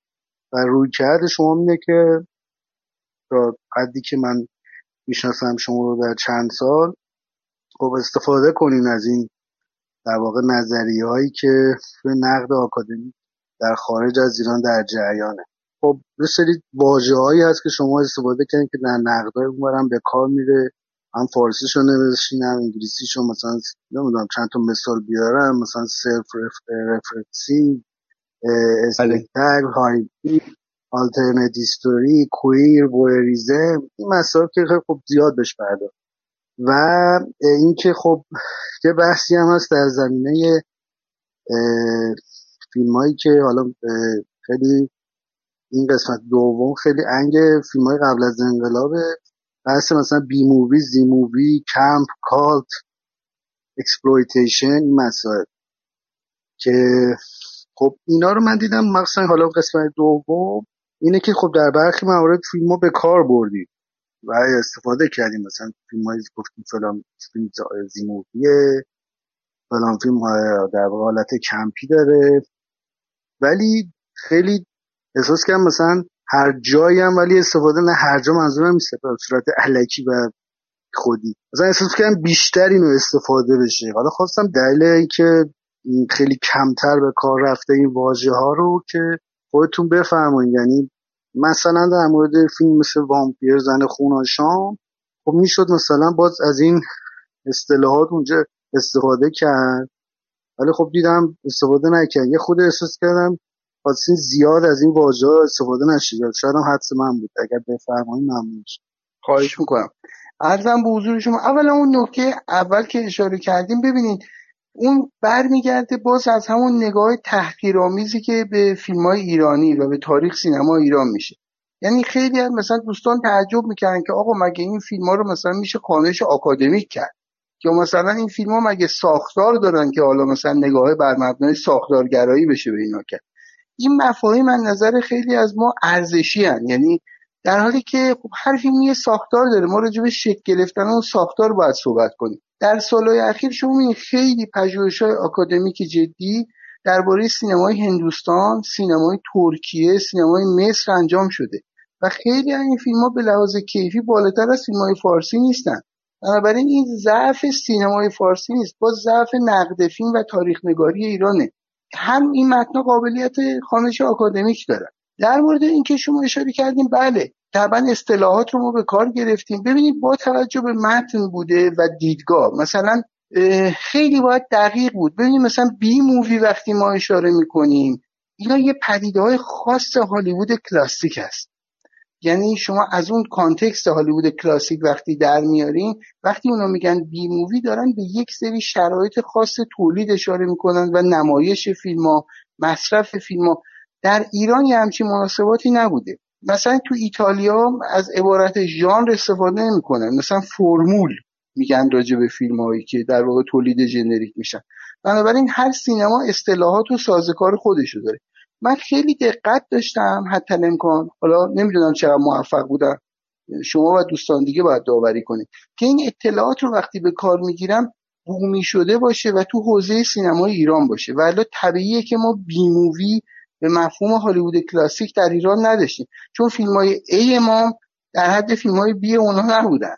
ولی شما وقتی وارد مناسبات بومی میشین مثلا می‌بینین در مقابل فیلمی مثل سلطان قلب ها که مثلا تهیه مهدی میساقیه هست و اون امکاناتی که داره مثلا وقتی فیلم زیبایی خطرناک سالار عشقی رو قرار میدین شما می‌بینید خب اصلا مناسبات تولید و عرضه و نمایش و مصرفش کاملا متفاوته. یعنی این دوتا رو کنار هم تو یک سبد در واقع تو کفه ترازو نمی‌تونیم بذاریم. باید یه تفکیک انجام بگیره. خب بله مثلا نظریاتی مثل مثلا زیباشناسی کمپ و اینا بعضی از فیلم ها بوده که خیلی به نظر من قابلیت خانش داشته. اینی که شما اشاره کردین کاملا درسته. من خودم پرهیز رو داشتم که تو همه موارد متوسل به این نشم. یه مقدارم خب طبعا تفاوت دیدگاه هاست. یعنی می‌دونم مثلا شما اگر راجع به فیلم وامپیر می‌خواستین یه یادداشتی بنویسین ممکن بود از این منظر وارد بحث بشین. ولی مثلا من خودم نشدم و اینا نفی نمی‌کنه دیگه. اون تفاوت سلیقه و دیدگاه بیشتر.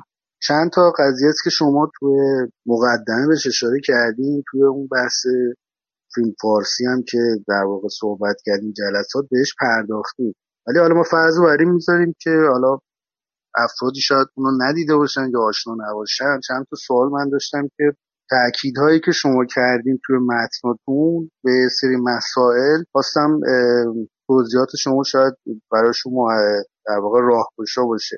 یکی اینکه البته توی کتاب های دیگه هم مثل کتاب آقای جمال امید و آقای مسعود مهرابی هم به بحث فروش فیلم ها در قبل از انقلاب پرداخته شده اشاره شده. البته اینکه چقدر بوده یا همه فیلم ها ناقص کاملش کار نداره ولی خب یکی مسائلی که شما باز دوباره روش تاکید داریم بحث فروش فیلم هاست و اینکه الان ما سینمای بعد از انقلاب مثلا 20 سال اخیر مثلا بعد باز دوباره این بحث در مورد بعضی فیلم ها مطرحش که آقا فلان میلیاردی شد و فروش کرده اینا.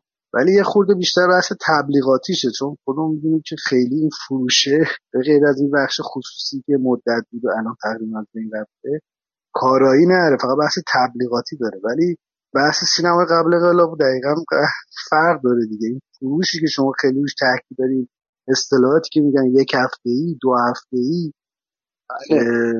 خواهم یه توضیح بفرمایید در مورد ساختار سینمای قبل از انقلاب. اتفاقا نکته خیلی مهمی است ببینید برای منتقدی که اصلا وارد حوزه نقد فیلم عامه پسند میشه هنر عامه پسند اصلا میشه این با دو تا پارادایم سر و کار پیدا می‌کنه. یکی پارادایم اقتصادیه یکی پارادایم مردم شناسیه که اینها از همدیگه جدا نیستن. وقتی شما در یک سیستم اقتصادی که فیلم ها میان تولید میشن عرضه میشن و مصرف میشن و مناسبات عرضه و تقاضا تعیین کننده هست این میان فیلم ها رو داوری می‌کنید اون وقت این دیتا ارزش پیدا می‌کنه از جنبه تحلیلی. یعنی همونطور که شما گفتید وقتی در مورد فروش فیلم رو داریم صحبت می‌کنیم این فقط یه عدد نیست یک امر واقعیه که دلالت داره بر استقبال ای از اون فیلم و پاپیولاریتی اون فیلم و در کنار اون ستاره های اون فیلم. یعنی شما می‌بینید که اون ستاره ها اقبال ای بهشون میشه. در مورد خب این تحولی که به خصوص در سالهای اخیر اتفاق افتاده و شما اشاره کردیم و مسئله پولشویی و رانت و عدم شفافیت اقتصادی خب این کاملا یک چیز متفاوتیه یه بحث متفاوتیه. یعنی به این صورت که الان آماری که ارائه میشه دیگه اون به صورت شفاف و روشن دلالت نمی‌کنه بر اقبال توده یا popularity. شما نمی‌دونین که واقعا این فیلم چقدر بهش اقبال شده چقدر از اینها آمارسازیه چقدر آمار واقعیه. کما اینکه توی سینما همین اتفاق افتاده دیگه چون این مشخص نیست اون popularity و محبوبیت تودهی مشخص نیست. توی بحث ستاره هست. ما الان به جای ستاره سلیبریتی داریم. مثلا ما چهرههایی داریم که بدون اینکه یه فیلم موفق تو کارنامهشون داشته باشن شما این تبدیل میشن به عنوان تصویر بیلبوردا. برای تبلیغ مثلا پوشاک یا لوازم خانگی یا چیزهای دیگه. خب معلومه که در اینجا مناسبات اقتصادی دخیل نیست و اینا به خاطر این هستش که متاسفانه سینمای ایران صنعتی نشده و اون مناسبات صنعت و اقتصاد بازار تو سینمای امروز ایران حاکم نیست. کما که خیلی از فیلم ها در مرحله تولید می‌بینیم که به سود می‌رسن. یا خیلی از فیلم ها اصلا عرضه نمیشن و مصرف نمیشن اصلا برای تهیه کننده مهم نیست. میره سراغ پروژه بعدی. اینا همه اثر می‌گذاره به اون رابطه فیلم و توده تماشاچی. اون یه امر معناداره. و همیشه این بحث هستش که آقا در واقع ما وقتی از فیلم های ژان صحبت می‌کنیم یا فیلم های عامه پسند صحبت می‌کنیم این رابطه دیالکتیکی هستش که بین توده تماشاچی و پرده سینما شکل می‌گیره. الان اون رابطه محدود شده. یعنی ما واقعا نمی‌دونیم که فیلمی که الان داره ساخته میشه به این شکل تولید و عرضه و مصرف این که این فیلم چجوری واقعا داره آیا باورها و خواستهای یک لایه از جامعه امروز ایران رو باستاب میده یا نمیده؟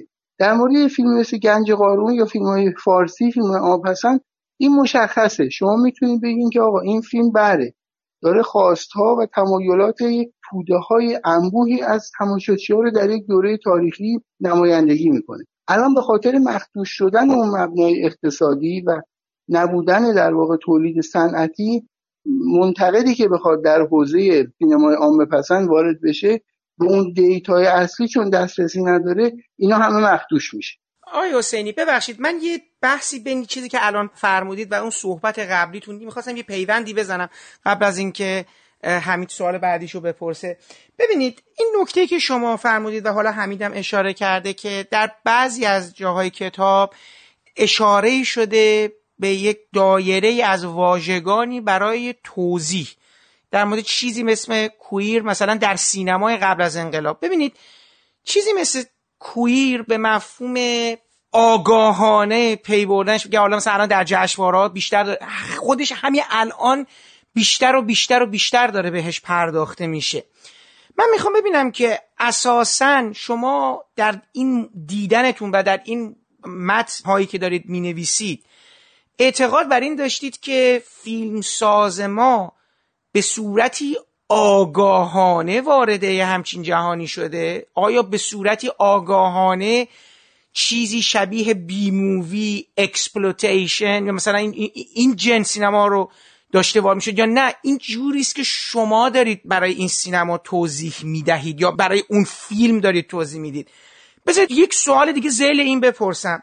ببینید شما فرمودین که فروش فیلم ها به یه معنا داره نظر تماشاگر نظر عامه افرادی که در فیلم ها داشتن مواجه می شدن رو به ما به صورت عینی نمایش میده. آن چیزی که خواست اونها رو اون استقبالشون مثلا وقتی که شما وارد یه بحثی میشین که آیا می شود از قرائتی فمینیستی کرد یا نه بر این فیلم ها آیا اساسا تصور این که فیلمساز ما بازیگر ما و تماشاگر ما نگاهش نسبت به قهرمان های زن یا شیوه مواجهه مردها با زنها تو فیلم ها عوض شده اینو به صورت یک چیزی آگاهانه شما رسد کردید که تو متنا میاد؟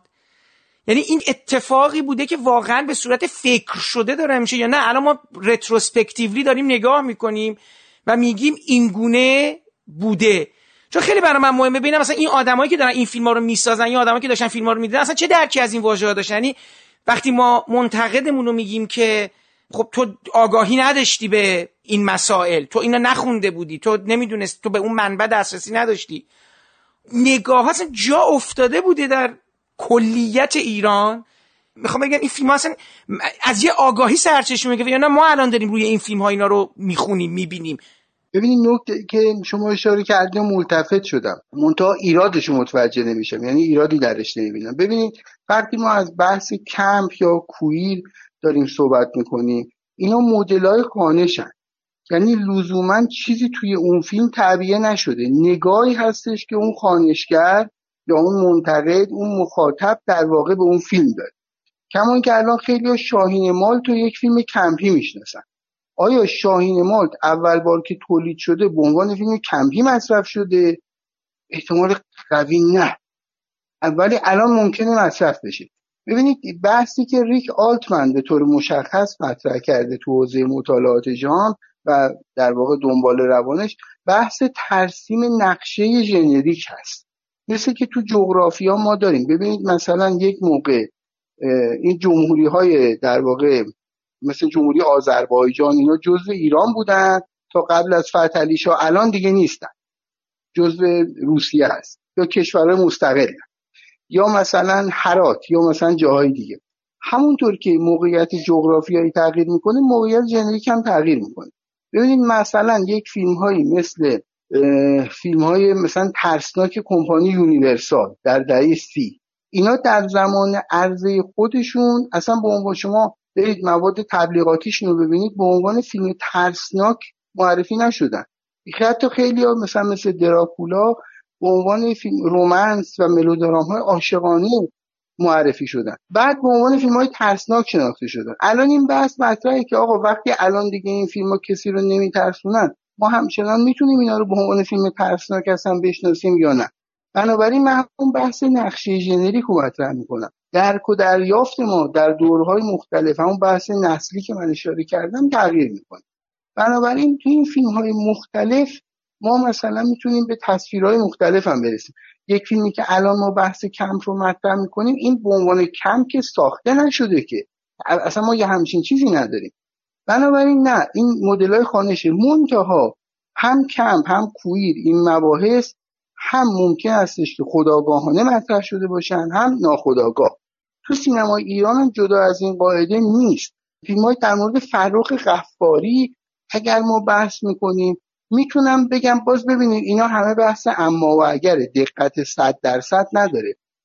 این اصلا تمایز علوم محض با علوم انسانی که شما هیچ با قطعیت نمی‌تونید صحبت کنید. در مورد مثلا فیلم های فروخ غفاری گرایش کویر به چشم میاد و میشه احتمال داد تا حدی خداگاهانه باشه.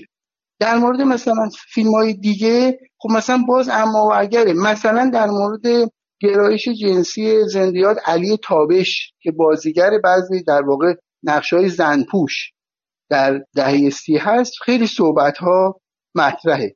خب آیا پس بنابراین ما می‌تونیم از اون طرف بگیم که با قطعیت اینا ناخداگاه بوده باستابش؟ در واقع دیتایی که ما پیدا می‌کنیم و اینا کمک می‌کنه که این یک مقدار شفافتر بشه. بنابراین ما یه خط خیلی قاطع و روشن نمی‌تونیم بکشیم که چیش خداگاه بوده چیش ناخداگاه بوده. ولی یک در واقع هر دو اینا به چشمی آقای سلیشان شما تو زمینه ژانر هم علاقه خودتون بوده و کار کردین توی حالا نوشته های این مطالبی که مربوط به این کتاب هست اشاراتی خب به ضرورت انجام شده.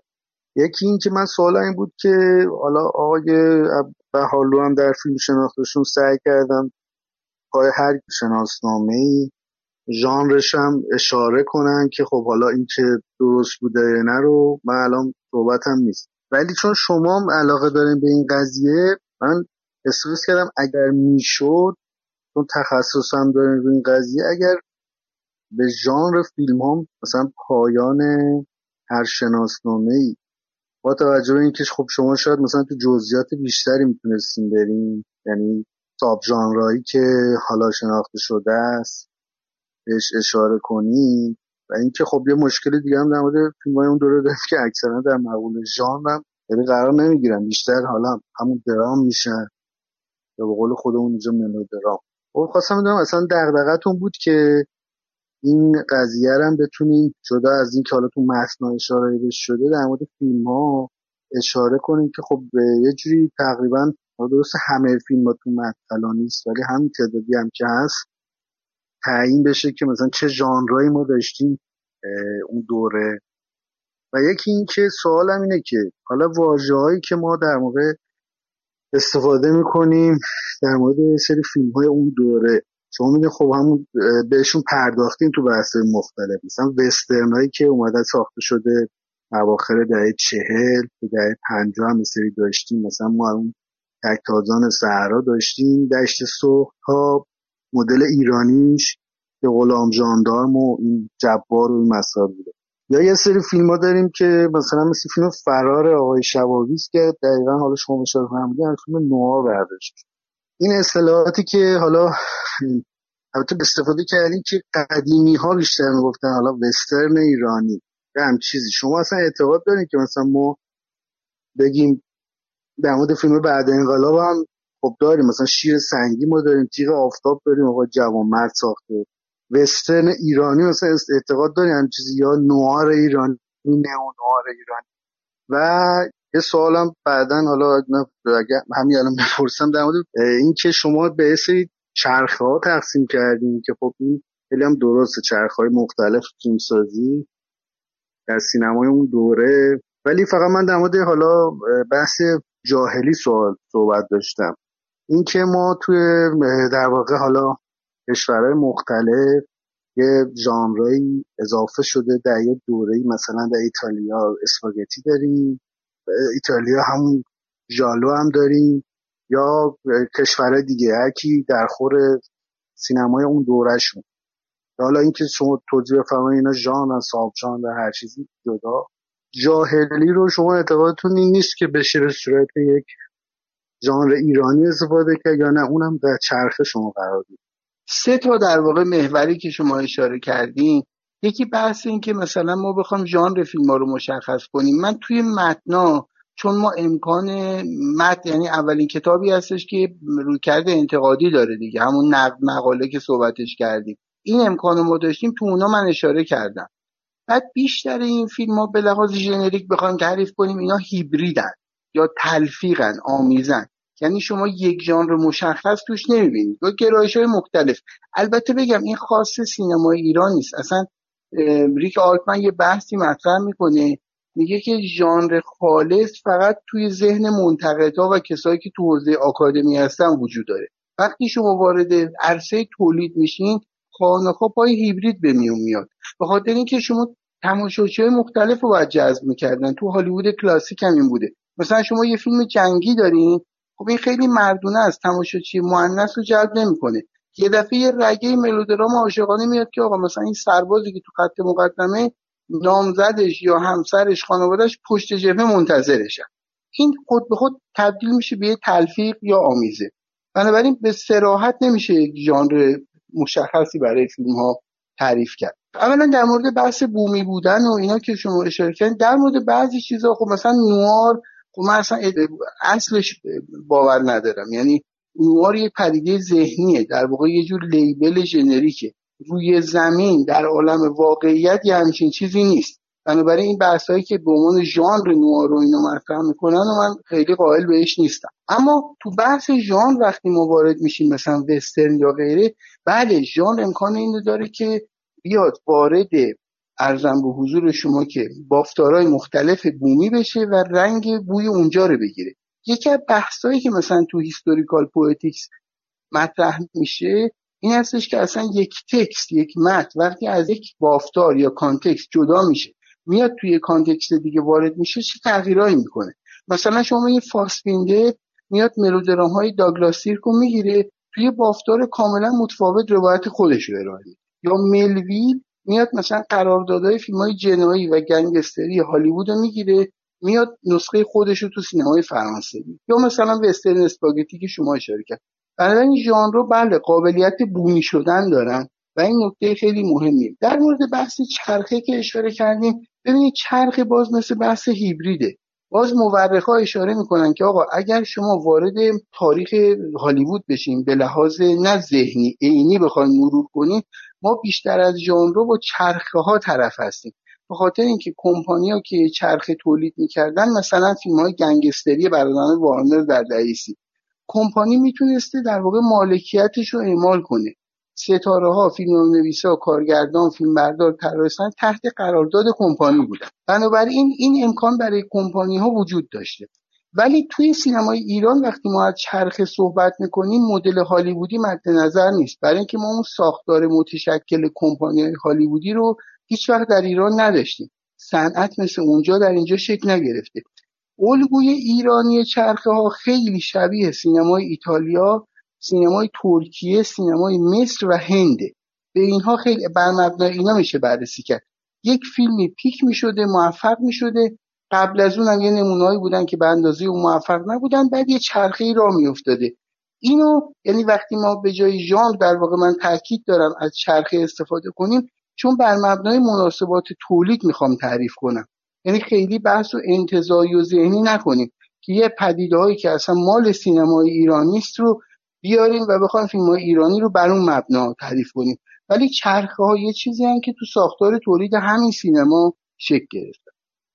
پس با این حساب اون بحث آخر اون بحث فیلم های جاهلی هم شما در بحث چرخه قرار می‌دونید فیلم های جاهلی رو در چند چرخه؟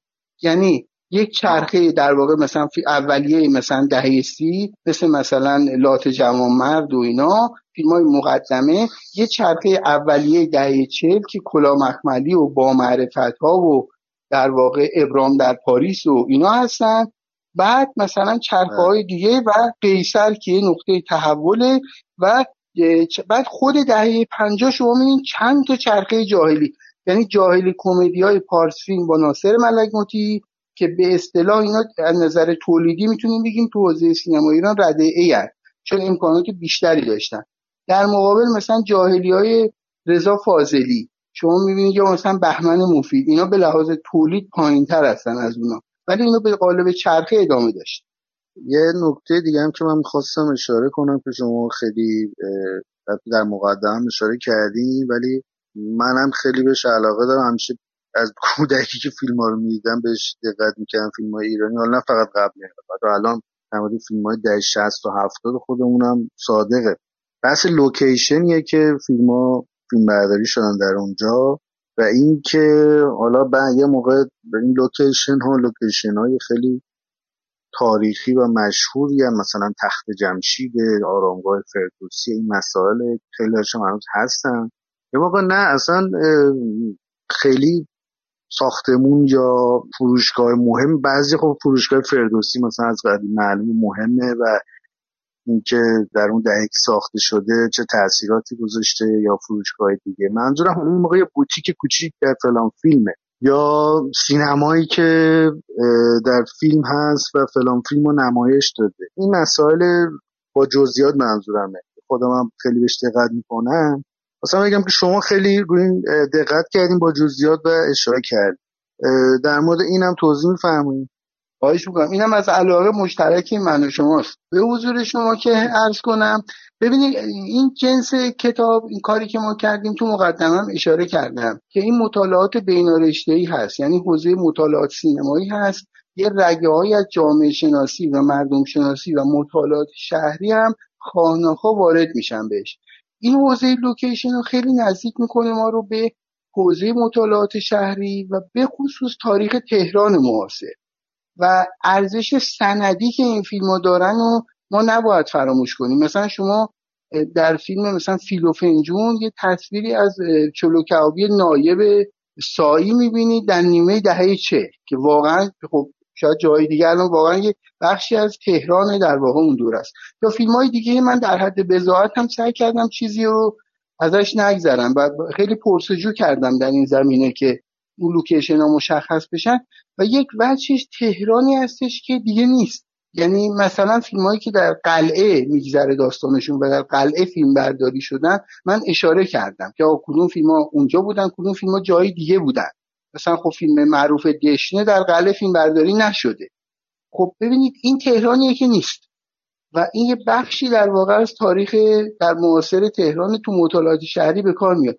فیلم ها از این نظر خیلی جنبه به لحاظ مستند و میگم اون جنبه سندی که دارن خیلی اهمیت پیدا کرد. بعد ببینید یه سری فیلم ها یه زیادی الان متوجه فریاد زیر آب نیست. حالا تو همون جریان سینمایی یا تنگسیر نیست. حالا و مثلا یک اتفاق ساده نیست. من می‌دونم که می‌فهمم که مثلا شما با طبیعت بیجان اون رو کمال یافته یک اتفاق ساده دونستید و و میگم این بحث که یه بخشی از این سینمایی که خیلی جدی بوده به هر حال.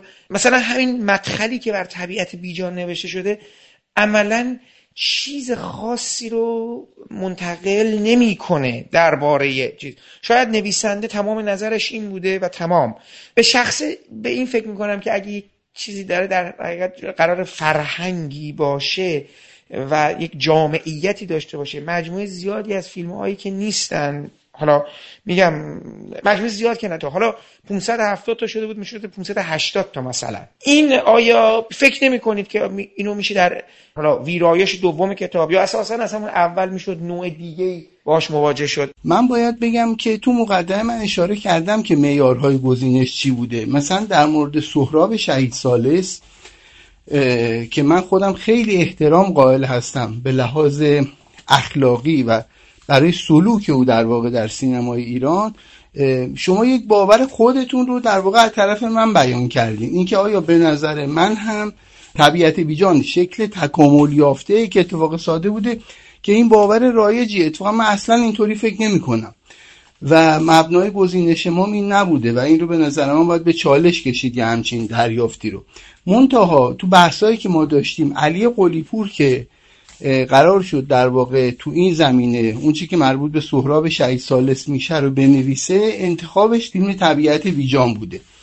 و سهراب شهید سالس هم خب صد تا فیلم بلند نداره. تو حوزه بحث ما این دوتا بوده که یکیش برگزیده شده. یا در موارد دیگه مثلا در مورد امیر نادری که فیلم تنگسیر نیست خب انتخاب ما فیلم هایی بوده مثل خداحافظ رفیق تنگینا یا ساخت ایران یا مرسیه اون تلقی که حالا نویسندگان از دیدگاه مختلف از سینمای امیر نادری دارن توی این مدخل ها اومده.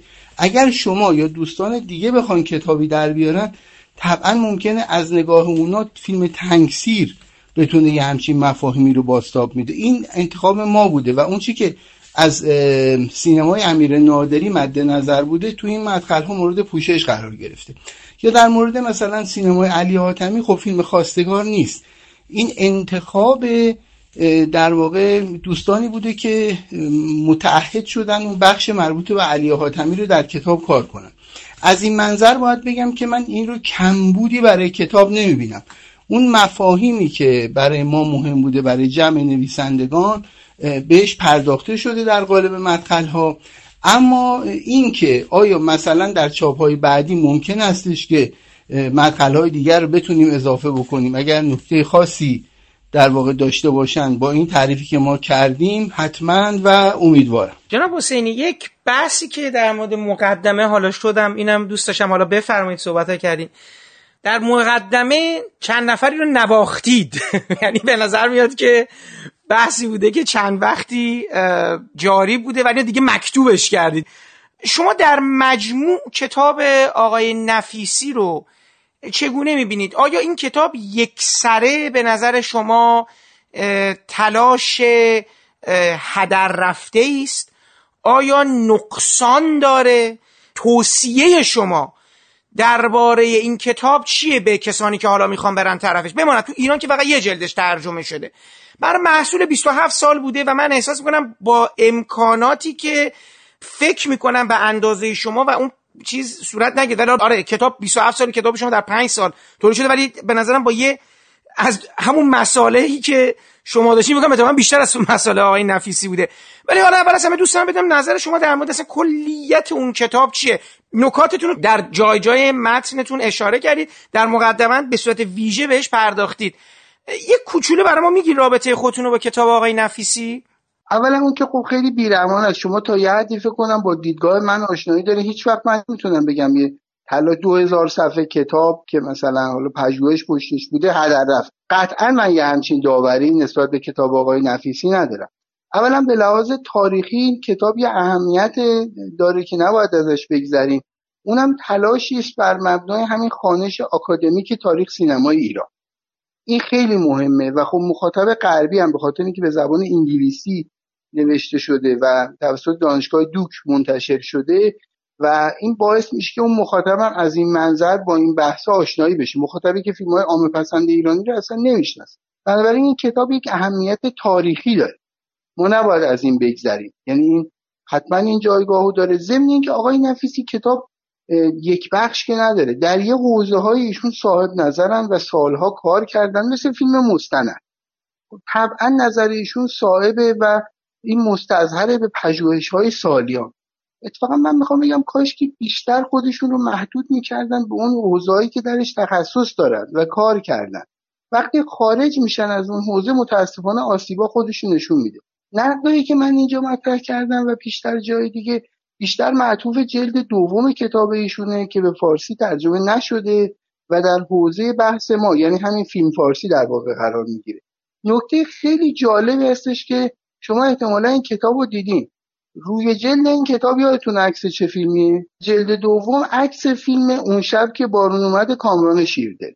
خب ببینید کتابی که داره به سینمای داستانی یک دوره از سینمای ایران می‌پردازه یعنی موضوع بحث اینه. این فیلم چه محلی از اعراب تو این بحث داره؟ خب این نشون دهنده دغدغه آقای نفیسیه. خب ایشون علاقهشون گرایششون تمرکزشون تخصصشون برای این فیلم ها بوده. وقتی وارد حوزه‌های دیگه میشن یه مقدار ایرادایی پیش میاد که من اشاره کردم. بعد اینکه اون امکانات در اختیار ایشون نبوده برای ایشون یا هر پژوهشگر دیگه توجیه نیست. یعنی من اگر بزاعت لازم امکانات لازم رو ندارم این ضعف‌های کار من توجیه نمی‌کنه. باید سعی کنم اینو فراهم کنم. ضمن اینکه این ایرادایی که متاسفانه به کتاب ایشون هست بعضی وقتا ضوابط آکادمیک رو رعایت نکردن. ببینید مثلا ایشون میان از داستان یه فیلمایی صحبت می‌کنن مثل مثلا طوفان زندگی یا مثل گرداب. خب اصلا از این فیلم ها نسخه موجود نیست. آقای نفیسی هم ندیدن. یک مورخ چطور اجازه داره؟ چطور به خودش می‌تونه اجازه بده استناد کنه به فیلم های دیده نشده؟ خب اینجوری ما می‌بینیم که الان توی داخل خود کشورم اینجوری ما مورخ زیاد داریم. کتاب آقای بهالو رو می‌ذارن جلوشون. بر مبنای داستان ها حالا سوای اینکه اون داستان ها بدون ای با ایراد نیستن. و و لحن فیلم ها حالا من تجربه که داشتم لحن فیلم ها تو خیلی از این خلاصه داستان ها منعکس نمیشه. میشینن مثلا چهار تا خلاصه داستان ها رو می‌ذارن کنار هم و میشن پژوهشگر سینمای ایران. خب این که مجاز نیست. بنابراین می‌خوام بگم توی اون زمینه این ایراد وارده و یک سری هم هستش که ایشون با پژوهش خب می‌تونستن ببینیم مثلا کتاب آقای نفیسی یک ایندکس مفصل داره. شما رجوع کنی خیلی منابع اشاره کرد. من یه مثال توی مقدمم زدم. مثلا ایشون نوشتن سان مرحوم سانسار خودشتوریان یک زن تهیه کننده بوده. جز منابع کتاب آقای نفیسی کتاب ارامنه و سینما ایران هستش که موزه سینما منتشر کرده. و عکس همه در واقع ارامنه که در سینما ایران فعال بودن گذاشتن. عکس آقای سانسار خودشتوریان هم تو این کتاب هست. خب آقای نفیسی اگه این کتاب منبعش بوده اگه ورق زده اگر عکس سانسار خودشتوریان دیده چطور نوشته ایشون زن بوده؟ اگر ایشون این کتاب جز منابعش نبوده این ایندکس فقط فراهم شده که مخاطب مرعوب بشه. خب این که روش درست نیست در کار آکادمی. و از این مثال ها زیاد هستن. ببینید تو حوزه تحلیلیش هم هست. مثلا ایشون میگه که مثلا میاد بحث ژانر رو می‌کنه. مثلا میگه که اون دوتا تفکیکی که قائل میشه من تو کتاب اشاره کردم تو مدخل فیلم لوتی مفصل اشاره کردم که فیلم داشمشتی و فیلم جاهلی. خب مثلا ایشون میاد مثال می‌زنه بعد میگه خب آقا از این ژانر مثلا داشمشتی خب مثال چیه؟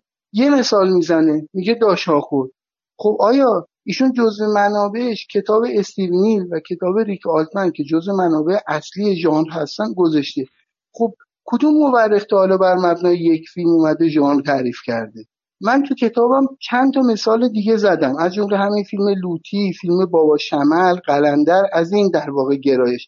ولی باز با چهار تا پنج تا فیلم هم شما ژانر نمی‌تونید این شکل بدید اینا بدیهیاتی هستش که خب ایشون نادیده گرفته و میگم متاسفانه بعضی جاها عدول شده. یعنی از یک دیسیپلین و در واقع اصول در واقع پژوهش آکادمی که باید رعایت می شده رعایت نشده که بعضی من اشاره کرد حتی خب اصولا کتابا باید یعنی اتفاقا خیلی خوبه به نظرم از این زاویه هم که آدم ها به قول معروف بی حب بغض در حقیقت برای که آدم تحقیقی رو می‌کنه ارائه میده مثل هر چیز دیگه ای اصلا قضیه به قول معروف چیز نیست. یعنی من دقیقا اینو دارم برای مخاطبا میگم که کتابی که منتشر میشه پژوهشی که منتشر میشه یه ایراداتی برش وارده که شاید خود اون فرد در طول زمان برش آگاه نیست. این دقیقا فکر برای همه آدما رخ داده و باید گفت آدم هایی که در اون حوزه متخصصن مثل شما چون می‌بینید همین نکتهش همینه.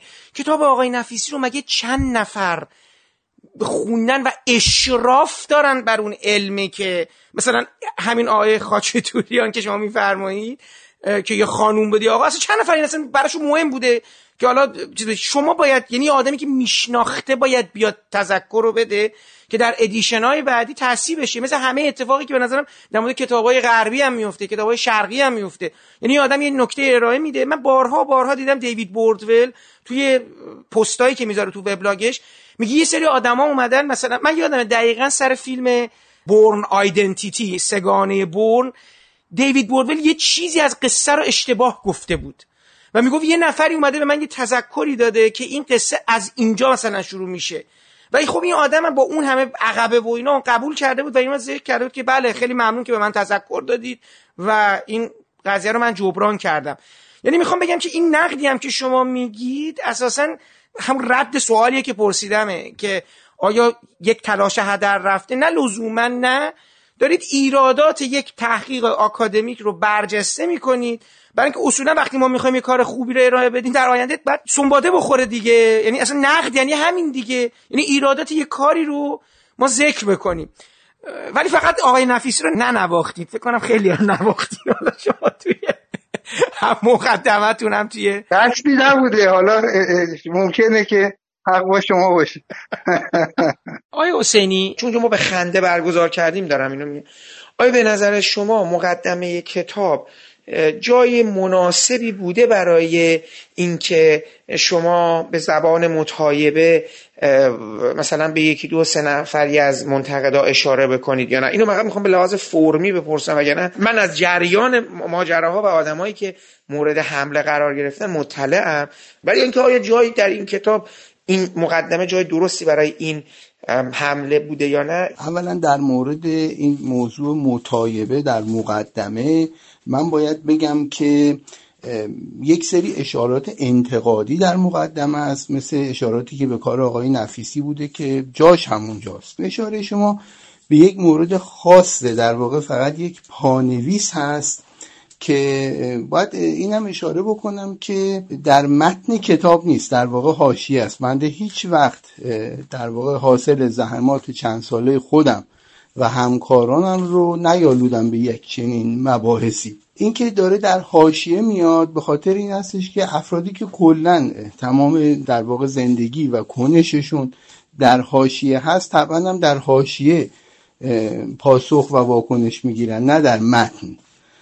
اما نکته ای که اشاره شده از یک فرد یا موجود خاصی در واقع فراتر میره. در واقع اشاره به یک نوع آرزه هست در سوشال مدیای ما و که اینها یک جور سیمتوم ها یا نشانه های اون هستند. این بحث در واقع فحاشی و حتاکی در مطبوعات سینمایی ما با فضای مجازی متولد نشده.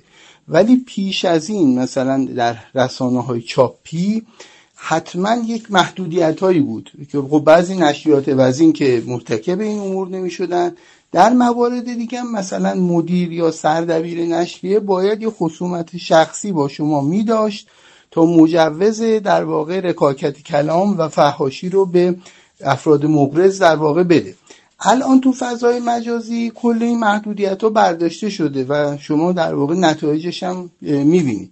این که یک افرادی در واقع فردی حالا خودش رو در یک موضعی می‌بینه که بدون اینکه هیچ کار مفیدی بکنه که از قرار توانایی و بزاعت در واقع کار جدی رو هم ندارن این افراد صرفا به تمسخر و تحقیر و استهزا و فهاشی به دیگران از یک موضع به نظر خودش برتر بپردازه و قطعا یک آرزه است. البته اینکه چطور یه همچین افرادی خودشون رو در یه همچین موضع رفی می‌بینن خب به قاعده می‌دونید که معمولا اینها عقل درست حسابی هم ندارن و بر این مبنا از هیچ نظر حرجی هم بهشون نیست. ولی همونطور که من اشاره کردم این صرفا در حاشیه هست. یعنی یک پانویس در واقع در مقدمه هست. در متن شما مطلقا یک چنین مواردی رو نمی‌بینید و اونم اشاره در واقع به این آرزه بوده و سیمتوم هاش من یه بحث دیگه ای که آقای حسینی هم بهش خب خیلی تاکید داشتم و سعی کردم اونم با جزئیات بررسی کنم البته تو کتاب آقای جمال امیدم تا حدودی اشاره شده ولی آقای حسینی خب با جزئیات بیشتر اشاره کردن یا گفتن مثلا بعضی جاها درست بوده یا نبوده یا بهتر بوده این گفته بشه. بحث در واقع فیلم ها یا آثاری هستن که بیشتر حالا فیلم دیگه. البته بعضی مواقع حالا شاید کتاب و نمایش نامن بوده که فیلم های اون دوره ازش یا اختواس شدن یا حالا به قول خودمون کپی برداری شدن و آقای حسینی هم تا جایی که تونستن یه مقایسه هم انجام دادن حتی بین این فیلم ها و شخصیت ها و تغییراتی که در فیلم ها انجام شده. اینم خب بحث مهمی در مورد این توضیح فرمایید ممنون حالا خیلی جذاب بود این بخش کار برای من و خوشحالم که بگم بعضی از این موارد برای اولین بار هستش که اشاره میشه. مثلا اینکه ما اقتباس از نابوکوف هم در سینمای فارسی داشتیم. مثلا معشوقه ساخته مرحوم رضا صفایی. یا مثلا اقتباس های شکسپیر خب خیلی گستردن.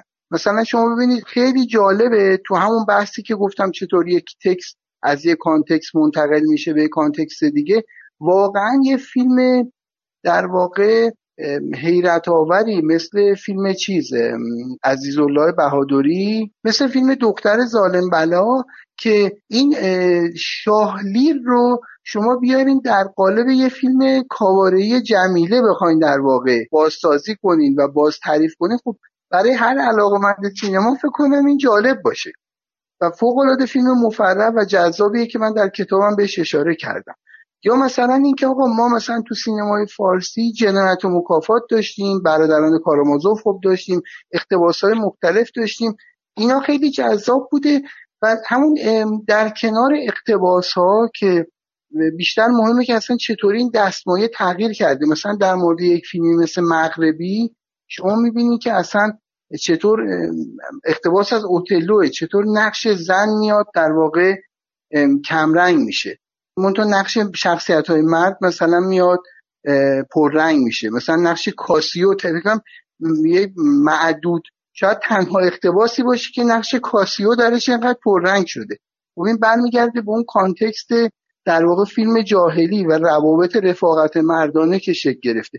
خیلی اینها برای من جذاب بود و در کنار این البته ارجاعات سینمای فارسی که من تو مقدمه اشاره کردم. مثلا شما در فیلم های فارسی اشاراتی به فروید می‌بینید یا بحث مثلا نازی ها یا مثلا هیتلر این مسائل که فکر می‌کنم یکی از امتیازات این کتابه که قبل از این کسی اشاره به این مباحث نکرده. البته من اینجا اشاره کنم که چند باری که صحبت کردم گفتم شما اشاره کردیم فقط منظورم حالا شخص شما هم نبود یعنی هم اون تیم که کار کردیم یه موقع طوری نشه که بگم فقط شما بودیم و دیگران هم چیکاری نکردن. کتاب بوده در واقع. بله. مجموعه کتاب بله بله. یه موقع دوستان همچون برداشتی نکنن که از فقط منظورم شخص شما بود. دوستان همه با هم تقریبا حالا به غیر از متن خاصی با هم هماهنگ بودن نوع نوشته ها فقط من چیزی که الان سوال داشتم که خودتونم چند بار اشاره کردیم که خب مثلا ما وقتی میریم سایت آی رو چک می‌کنیم خب حالا بحث داستان و فیلم ها و اینا که به کنار چون حالا بحث سایت آنلاینه در مورد همون نقشه فرعی که شما اشاره کردیم ما مثلا آدمهایی که حتی یک شاید حتی به موقع یک نما هم بودن یا حالا بودن شاید هم حذف شدن اطلاعاتشون خیلی تکمیله دیگه. از چه از اون ابتدا تا الان. حالا اون آرشیوی که دارن و این مسائل خب خیلی تاثیر می‌ذاره. شما تا اینجا توی خلاصه داستان ها و در برخی از متن ها خب آدم های فرعی شخصیت مکملی که قبلا حالا بهشون اهمیتی داده نمی‌شده رو بهشون پرداختیم. بازیگرایی که در یک دوره کوتاهی حالا یا نقش منفی بودن یا نمی‌دونم نقش حالا زن اقاگر رو بازی می‌کردن یا حالا هم مردها هم زنها. یا به صورت کوتاه نقش حتی اصلی رو بازی کردن در یک دوره. به اینام کوتاه اشاره کردیم. یکی این که خب من حالا متوجه میشم که بیشتر از این نمی‌شده. وگرنه حالا نمی‌دونم مثلا ما کاش می‌شد. تو دهه آره کاش می‌شد. حالا مثلا شما تو دهه 40 ما هم صحبت کردیم مثلا بازیگر نقش دکتر در دهه 40 و 50 داریم که شناخته شدن در فیلم ها اگه صحبت کنیم. و مثلا اینکه ما صحبت کردیم که آقا مثلا پزشک معمولی با جراح متخصص هم. مثلا آقای شعبان شهری داریم در نقش دکتر مثلا. آقای سمد سوایی داریم در نقش جراح مثلا. و پزشکی که حالا یه رتبه بالاتری داره هم حتی این دوره مشخصه در بعضی فیلم ها البته بعد انقلاب تا یه حدی داشتیم اینا رو. بودن دیگه. مثلا نقش افسر بازی که افسر عراقی یا مثلا افسر ایرانی پلیس ایرانی. حالا کار نداریم. بعد انقلاب جدا میشه پرداخت. خب در کتاب شما اول اینکه بفهمید که خب ایدهتون از اینکه به اینا پرداختی چیه و اینکه حالا نمی‌شده اینکه واقعا فکر کنم با اون جزئیاتی که هم من به شما علاقه داریم فکر کنم در کتابات به نظرتون میشه یا اینکه دیگه میره تو بحث سایت آنلاین یا هم چیزی؟ والا یه نکته که هست ببینید تو آی ام دی بی اینا اشاره کردین خب این مستطر به یک سابقه آرشیوی یعنی مثلا شما این نشریه مانسلی فیلم بولتن که سالیان دهه ها منتشر می‌شد در انگلیس و از 1990 اومد ادغام شد در سایت انسان. شما مانسیفینگ بودن ببینید شناسنامه هایی که میدن اینقدر مفصله که کوچکترین عوامل اشاره شده. یا مثلا منابع دیگه شما کتابایی که در می اومده. می‌خوام بگم این زمینه ها بوده که الان شما در آی ام دی می‌بینید تمام عوامل اشاره میشه. خب این روی کرده حرفه‌ای و درسته. یه مقداری که به اصطلاح این بازیگرای های منفی یا بدمنا یا کتک خورا یا هر چیزی که اسمشو بذاریم نادیده گرفته شدن و هست شدن همون دیدگاه تحقیرآمیزی هستش که نقد فیلم ایران و تاریخ نگاری ایران به سینمای فارسی داشت. یعنی گفتن خب اصلا اینا چه اهمیتی دارن؟ حالا مثلا این فیلم ها اسم مثلا چه می‌دونم زویه رو نذاریم چی میشه؟ این برخوردها متاسفانه باعث شده که اینا نادیده گرفته بشن. در حالی که حضورشون اتفاقا همون بچه کمپی که شما اشاره کردیم من تو کتاب اشاره کردم خیلی وقتا به واسطه حضور این بازیگرا پررنگ میشه و از این وجه اهمیت دارن بعضی ها این جنبه من بهش اشاره کردم از جمله حسن قفاری که به حسن دیو شهرت داشته یا مثلا ابوالفضل میرزایی اینا اشاره کردم. اما خب چون می‌دونم به طور مشخص زمینه هستش که شما خودتونم علاقه من و دنبال کردیم به نظر من این قابلیت فرمای مختلف داره. هم میشه یک مجموعه در واقع کتاب در این باره انتشار داد درباره مثلا حالا بدمن ها تو سینمای فارسی و ویژگی های هر کدوم و حضور هر کدوم روی پرده. و هم حالا مثلا الان دیگه بیشتر اقبال هست مثلا به سوشال مدیا و فضای مجازی و آنلاین و اینا تو اون قالب هم میشه بود به نظر من منافاتی نداره. هر دو تا قالب و میشه استفاده که مهم این هستش که این هم از گوشه های مخفول تاریخ سینما ایران هست و واقعا جا داره که بهش پرداخته بشه. آقای حسینی نکته که شما در مورد روی جلد کتاب آقای نفیسی گفتید نظر خودتون در مورد روی جلد کتاب خودتون و اساسا چاپ کتاب یعنی فرم کتاب به لحاظ چون به لحاظ عکس ها کیفیت چاپ الان در نظر شما چه جایگاهی داره؟ واقعیتش بخوام چون در مقدمه از زحمات خانم محاسنی و عکسایی که آقای عزیز ساعتی در اختیار شما گذاشتن از کلا روتوش و پالایش و هزار کار کردین.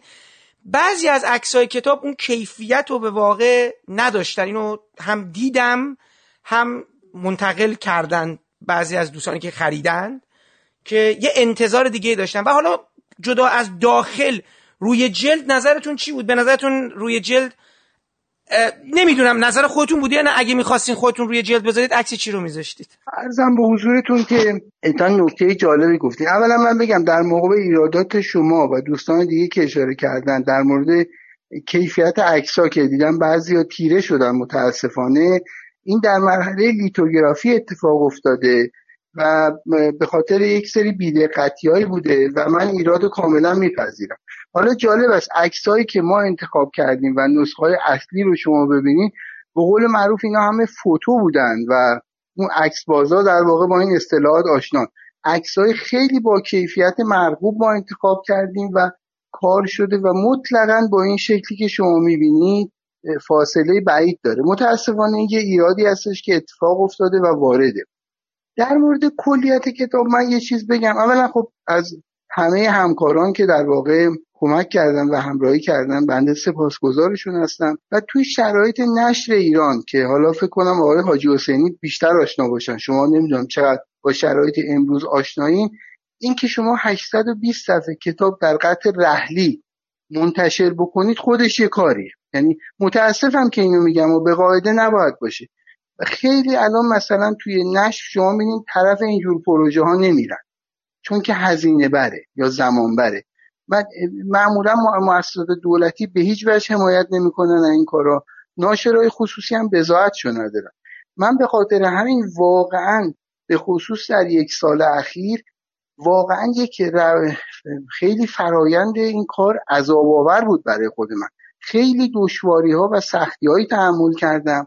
بعد بحث ممیزی رو شما دارین یعنی اینکه شما یک سری عکسایی انتخاب می‌کنید. چیش از صافی ممیزی رد میشه؟ یه بحث مثلا دوازده هزار عکس ما جمع کردیم برای کتاب. و من یک ماه فقط خودم یه انتخاب اولیه کردم یه سری ها رو کنار گذاشتم حالا به دلایل مختلف.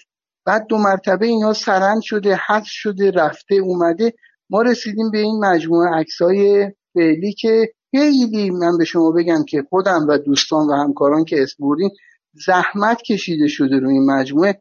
و متاسفانه متاسفانه به علت همون سهلنگاری هایی که این از آسیبای نشر ایران هست و همونطور که ما صنعت سینما نداریم صنعت نشر هم نداریم. البته در شرایط فعلی ناشرایی هستن که خیلی با وسواس کار می‌کنن و بعضی وقتا کارشون قابل مقایسه با ناشرهای اروپایی هست. ولی خب این متاسفانه استثناء یعنی تمامیت نشر ایران نیست. این قبیل سهلنگاری ها این قبیل در واقع ندانم کاری ها رو شما می‌بینید که به کارها آسیب می‌زنه و موجب میشه که عکسای کتاب در تمامیتش باستاب زحمتی که کشیده شده برای این مجموعه نباشه. من امیدوارم به یه شکلی عکس‌ها رو بتونیم حالا منتشر کنیم و خود دوستان مقایسه کنن. روی جلدم طبعا از اون مسئله ممیزی اون آسیبایی که اشاره کردم مثل بقیه این مجموعه می‌دونید جدا نیست. خیلی وقتا هستش که ما خیلی ایدئالایی داریم. متاسفانه در برخورد با زمین سفت واقعیت به یه چیز دیگه می‌رسیم. خب خیلی مباحث دیگه هست. مثلا در واقع خانش که از فیلم های حالا ما دیگه خود الان استرای موجنو هم راحت نمیشه به کار چون میگن حالا مشکل داره کار نداریم ولی جا افتاده. یا فیلم های متفاوت از جریان اصلی خب در این کتاب هم بهش پرداخته شده و من می‌بینم که خانش جدیدیه. یعنی حالا طبق اون الگوی قدیم و تکراری که قبلا بود ده 60 و 70 به قبل خب نیست. این اصلا یه بحثی که میشه جدا بهش پرداخته بشه ولی خب باید مطالعه بیشتر انجام بشه روش دیگه. وقت بیشتر می‌خواد. ولی حالا آقای حسینی برای سوال اصلیه که حالا در آخرین سوال ما باشه اینا.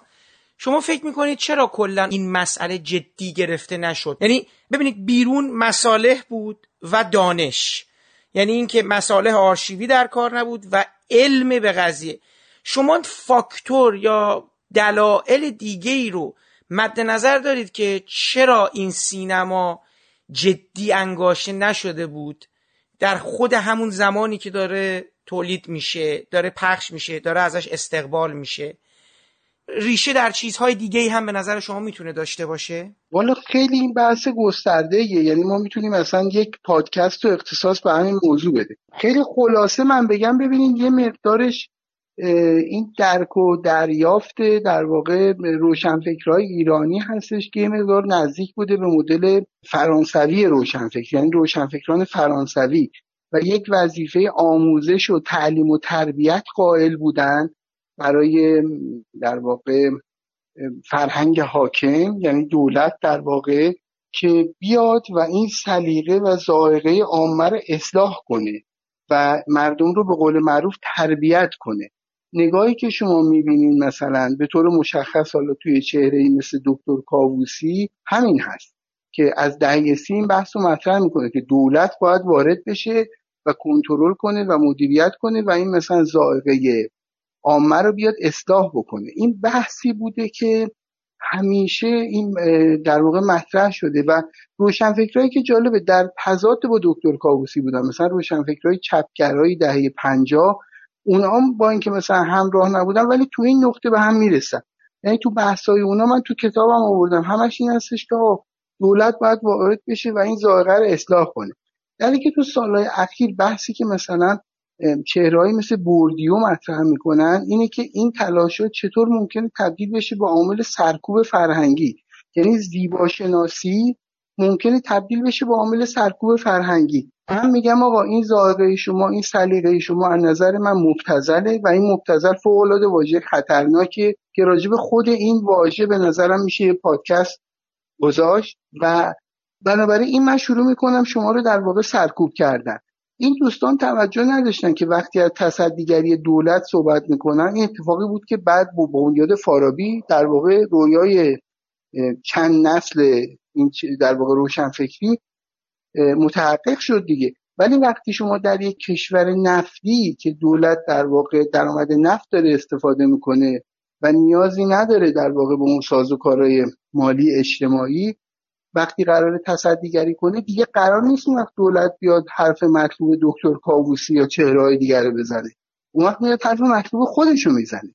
و این اتفاقی بود که متاسفانه افتاد و سینما ایران رو یه وجوهی به قهقرا برد این یک نکته خیلی مهم هستش که ما باید بهش اشاره کنیم. حالا در حوزه نظریش هم این بوده. متاسفانه این که میگیم چرا؟ این یک واکنشی به جدی گرفتن ایناست یک آسیب کلی نقد فیلم ایران داره که از جای دیگه ممکنه باشه. ولی ببینید چون به یک اینم به یک جنبه حرفه‌ای خیلی پیدا نکرده. اکثر کسانی که وارد حوزه نقد میشن توجیه مادی برای کارشون ندارن. یعنی شما مطلبی که می‌نویسی اگه مثلا بر مبنای حالا این حق و تعلیف هایی که نشریات می‌پردازن باشه و اصلا هیچ توجیهی نداره. بنابراین اینجا منتقد یک دوراهی قرار می‌گیره. یا مثلا باید پنج سال عمرش رو بگذاره بره راجع به یه موضوع پژوهش کنه که می‌دونه اصلا توجیه بازدهی که هیچی. توجیه مالی مطلقا نداره و باید خودش هم هزینه کنه در این مسیر. یا اگه بخواد در این سازوکاری که نشریات مثلا میگن آقا شما ده روز وقت داری که مثلا با این مبلغ کم بری مثلا یه مقاله راجع به فلان موضوع بنویسی خب این از پیش تعیین شده. این فرصت و بزاعت و مجال اینکه بخواد یه پژوهش تازه بکنه چون و چرا بکنه چالش بکنه نداره. باید همون نکاتی که سالها تکرار شده رو بپذیره و نتایج پژوهشش هم از پیش مشخصه. یعنی اینکه یک دفعه در سینمای ایران سال 48 یک اتفاقی افتاده به عنوان موج نو باید اینو بپذیره که هیچ فکت تاریخی در واقع پشتوانش نیست. غیر از این خب اصلا میگم با روش متاسفانه نقد نویسی ما این همخوانی نداره که شما بخوان به چالش بگیرین در واقع یک سری چیزهایی که مسلمات در بحث تاریخ انگاشته میشن.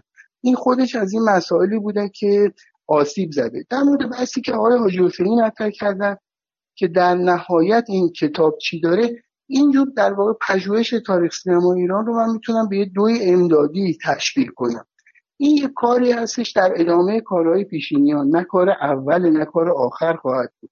من مطمئنم بعد از من جوانایی که حتما با دارن و حتما انرژی بیشتری دارن و حتما منابع بیشتر در اختیارشونه این راه ادامه میدن و کارهای خیلی جالبی تو این زمینه جدی می‌کنن. و اینم یک حرکتی در این میان. تنها چیزی که به مخاطب علاقه من می‌تونم بگم اینه که یک نگاه تازه‌ای به تاریخ سینمای ایران داره که پیش از این سابقه نداشته. امیدوارم این نگاه تازه برای مخاطب جذاب بشه من بحثا خاتمه داده بودم ولی دو تا مطلب یادم اومد که اشاره کنم. حیف اشاره نشده این صحبتامو. آقای حسینی هم اگر اجازه بدن این دوتا رو من بگم. خسته نشد آقای حسینی من دو سال پشتم آقا شما بگین.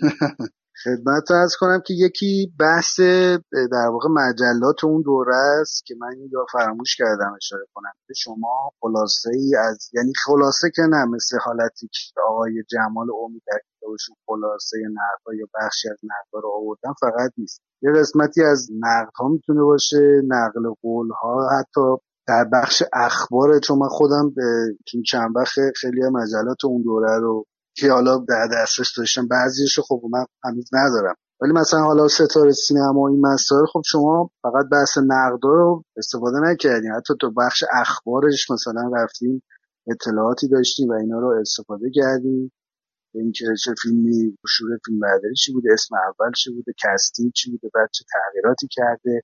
اینا خب تو بخش نقد ها نیست تو بخش اخباره.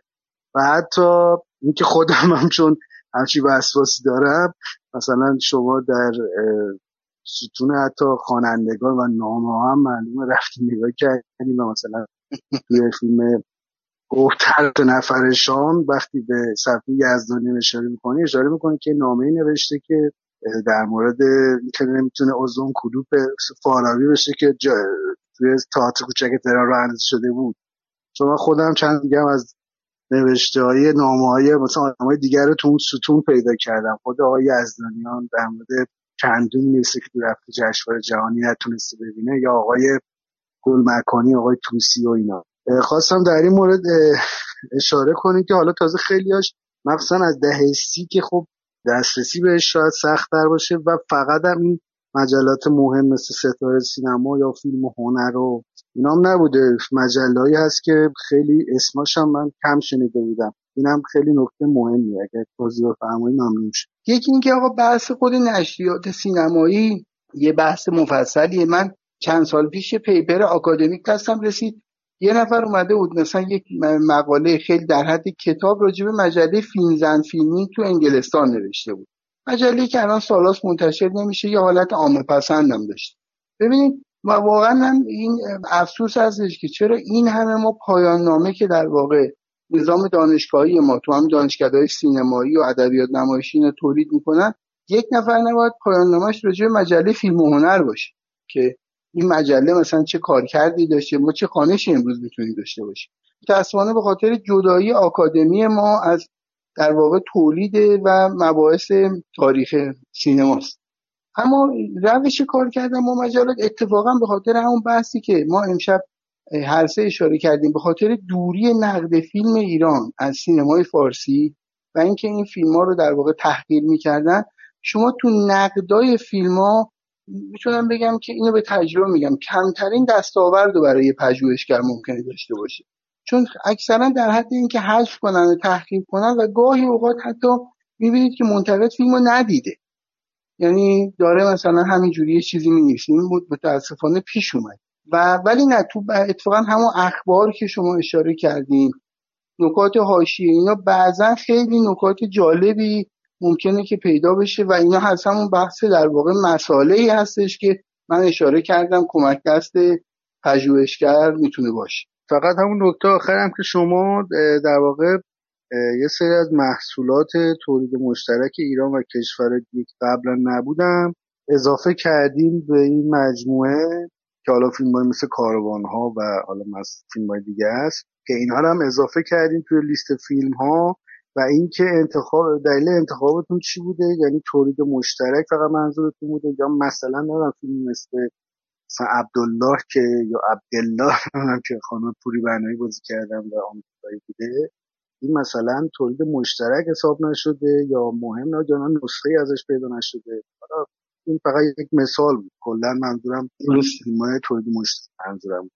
والا باز بحث تولید مشترک بریم. باز بحث این فیلم های نیمه کاره یا مثلا اینا خیلی هست. این که مثلا مرحوم فریدون گله اون فیلم ماه و همه که در واقع در آمریکا میره با شرکت جان آیرلند بسازه.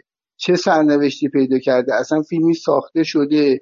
میگن یه مقدار راش از این فیلم در واقع هست. یا اینا خیلی باز بحثاییه که جای کار داره. تو فیلم عبدالله که اشاره کردین هر سه تا نظرتون است یعنی هم نسخه هست فیلم پیدا نشد همین که بر مبنای گفتگوهایی که من داشتم با دستن در کاران و کسایی که در جریان بودن خب فیلم مهمی نبود. ما مبنامون همه فیلم ها نبود. ولی چون گفتم ما یک در واقع تصویری از تاریخ سینمای ایران تو اون دوره میدیم طبعا محصولات مشترک هم یه بخشی از این تاریخ هم.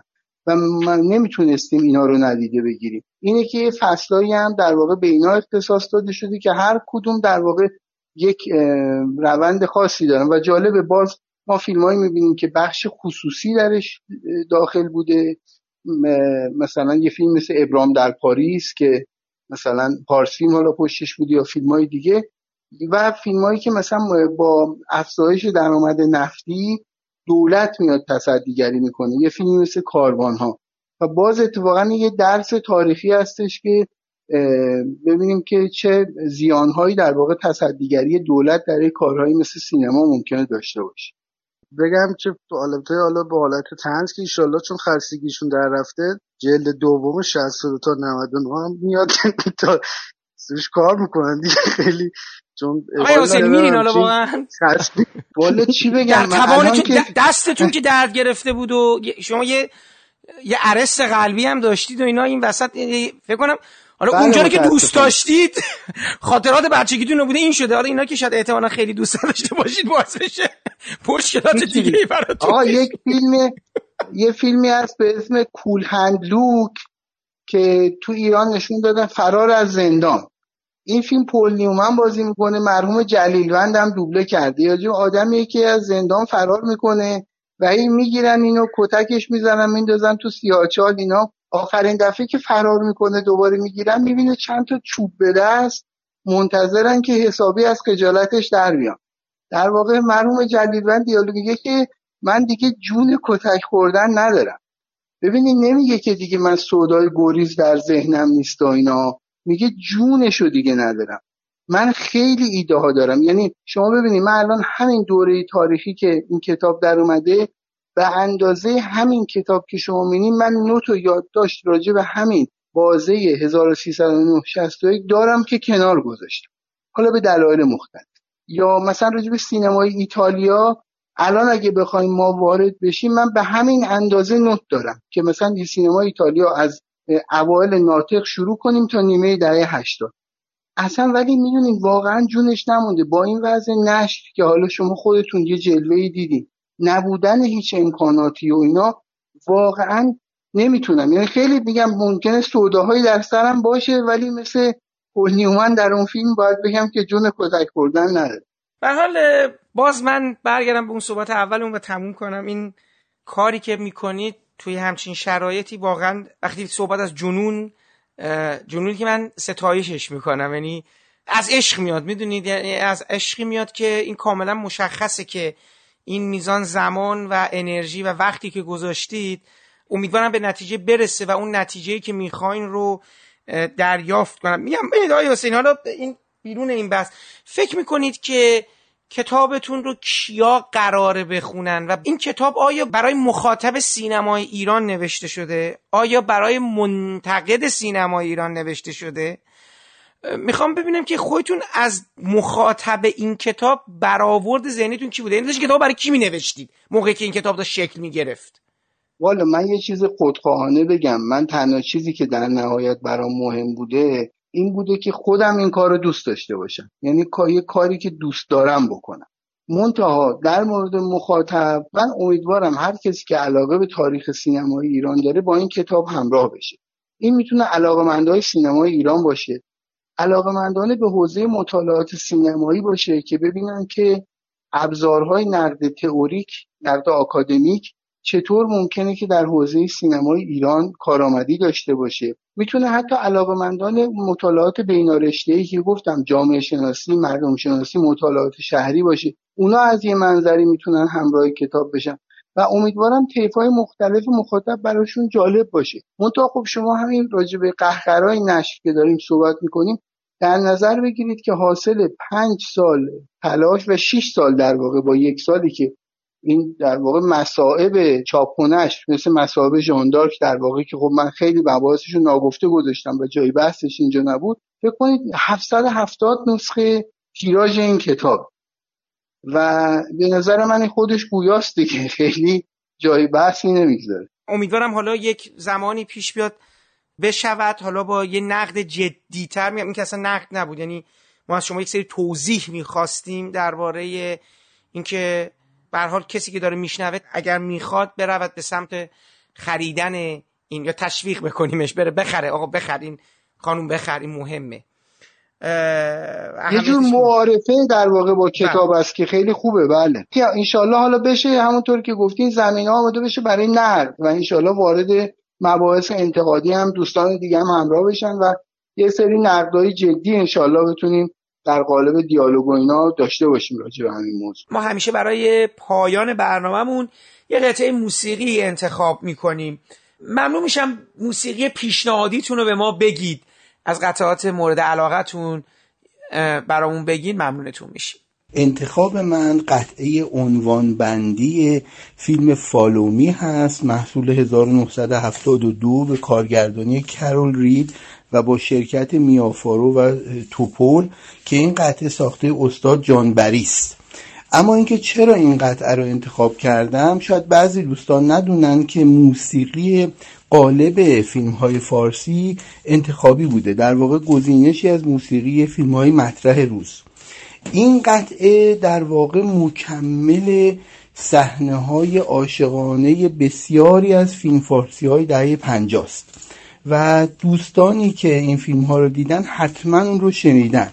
ولو اینکه ممکن هستش که قطعه رو نشناسند و اینکه ندونن که ساخته چه آهنگسازی است.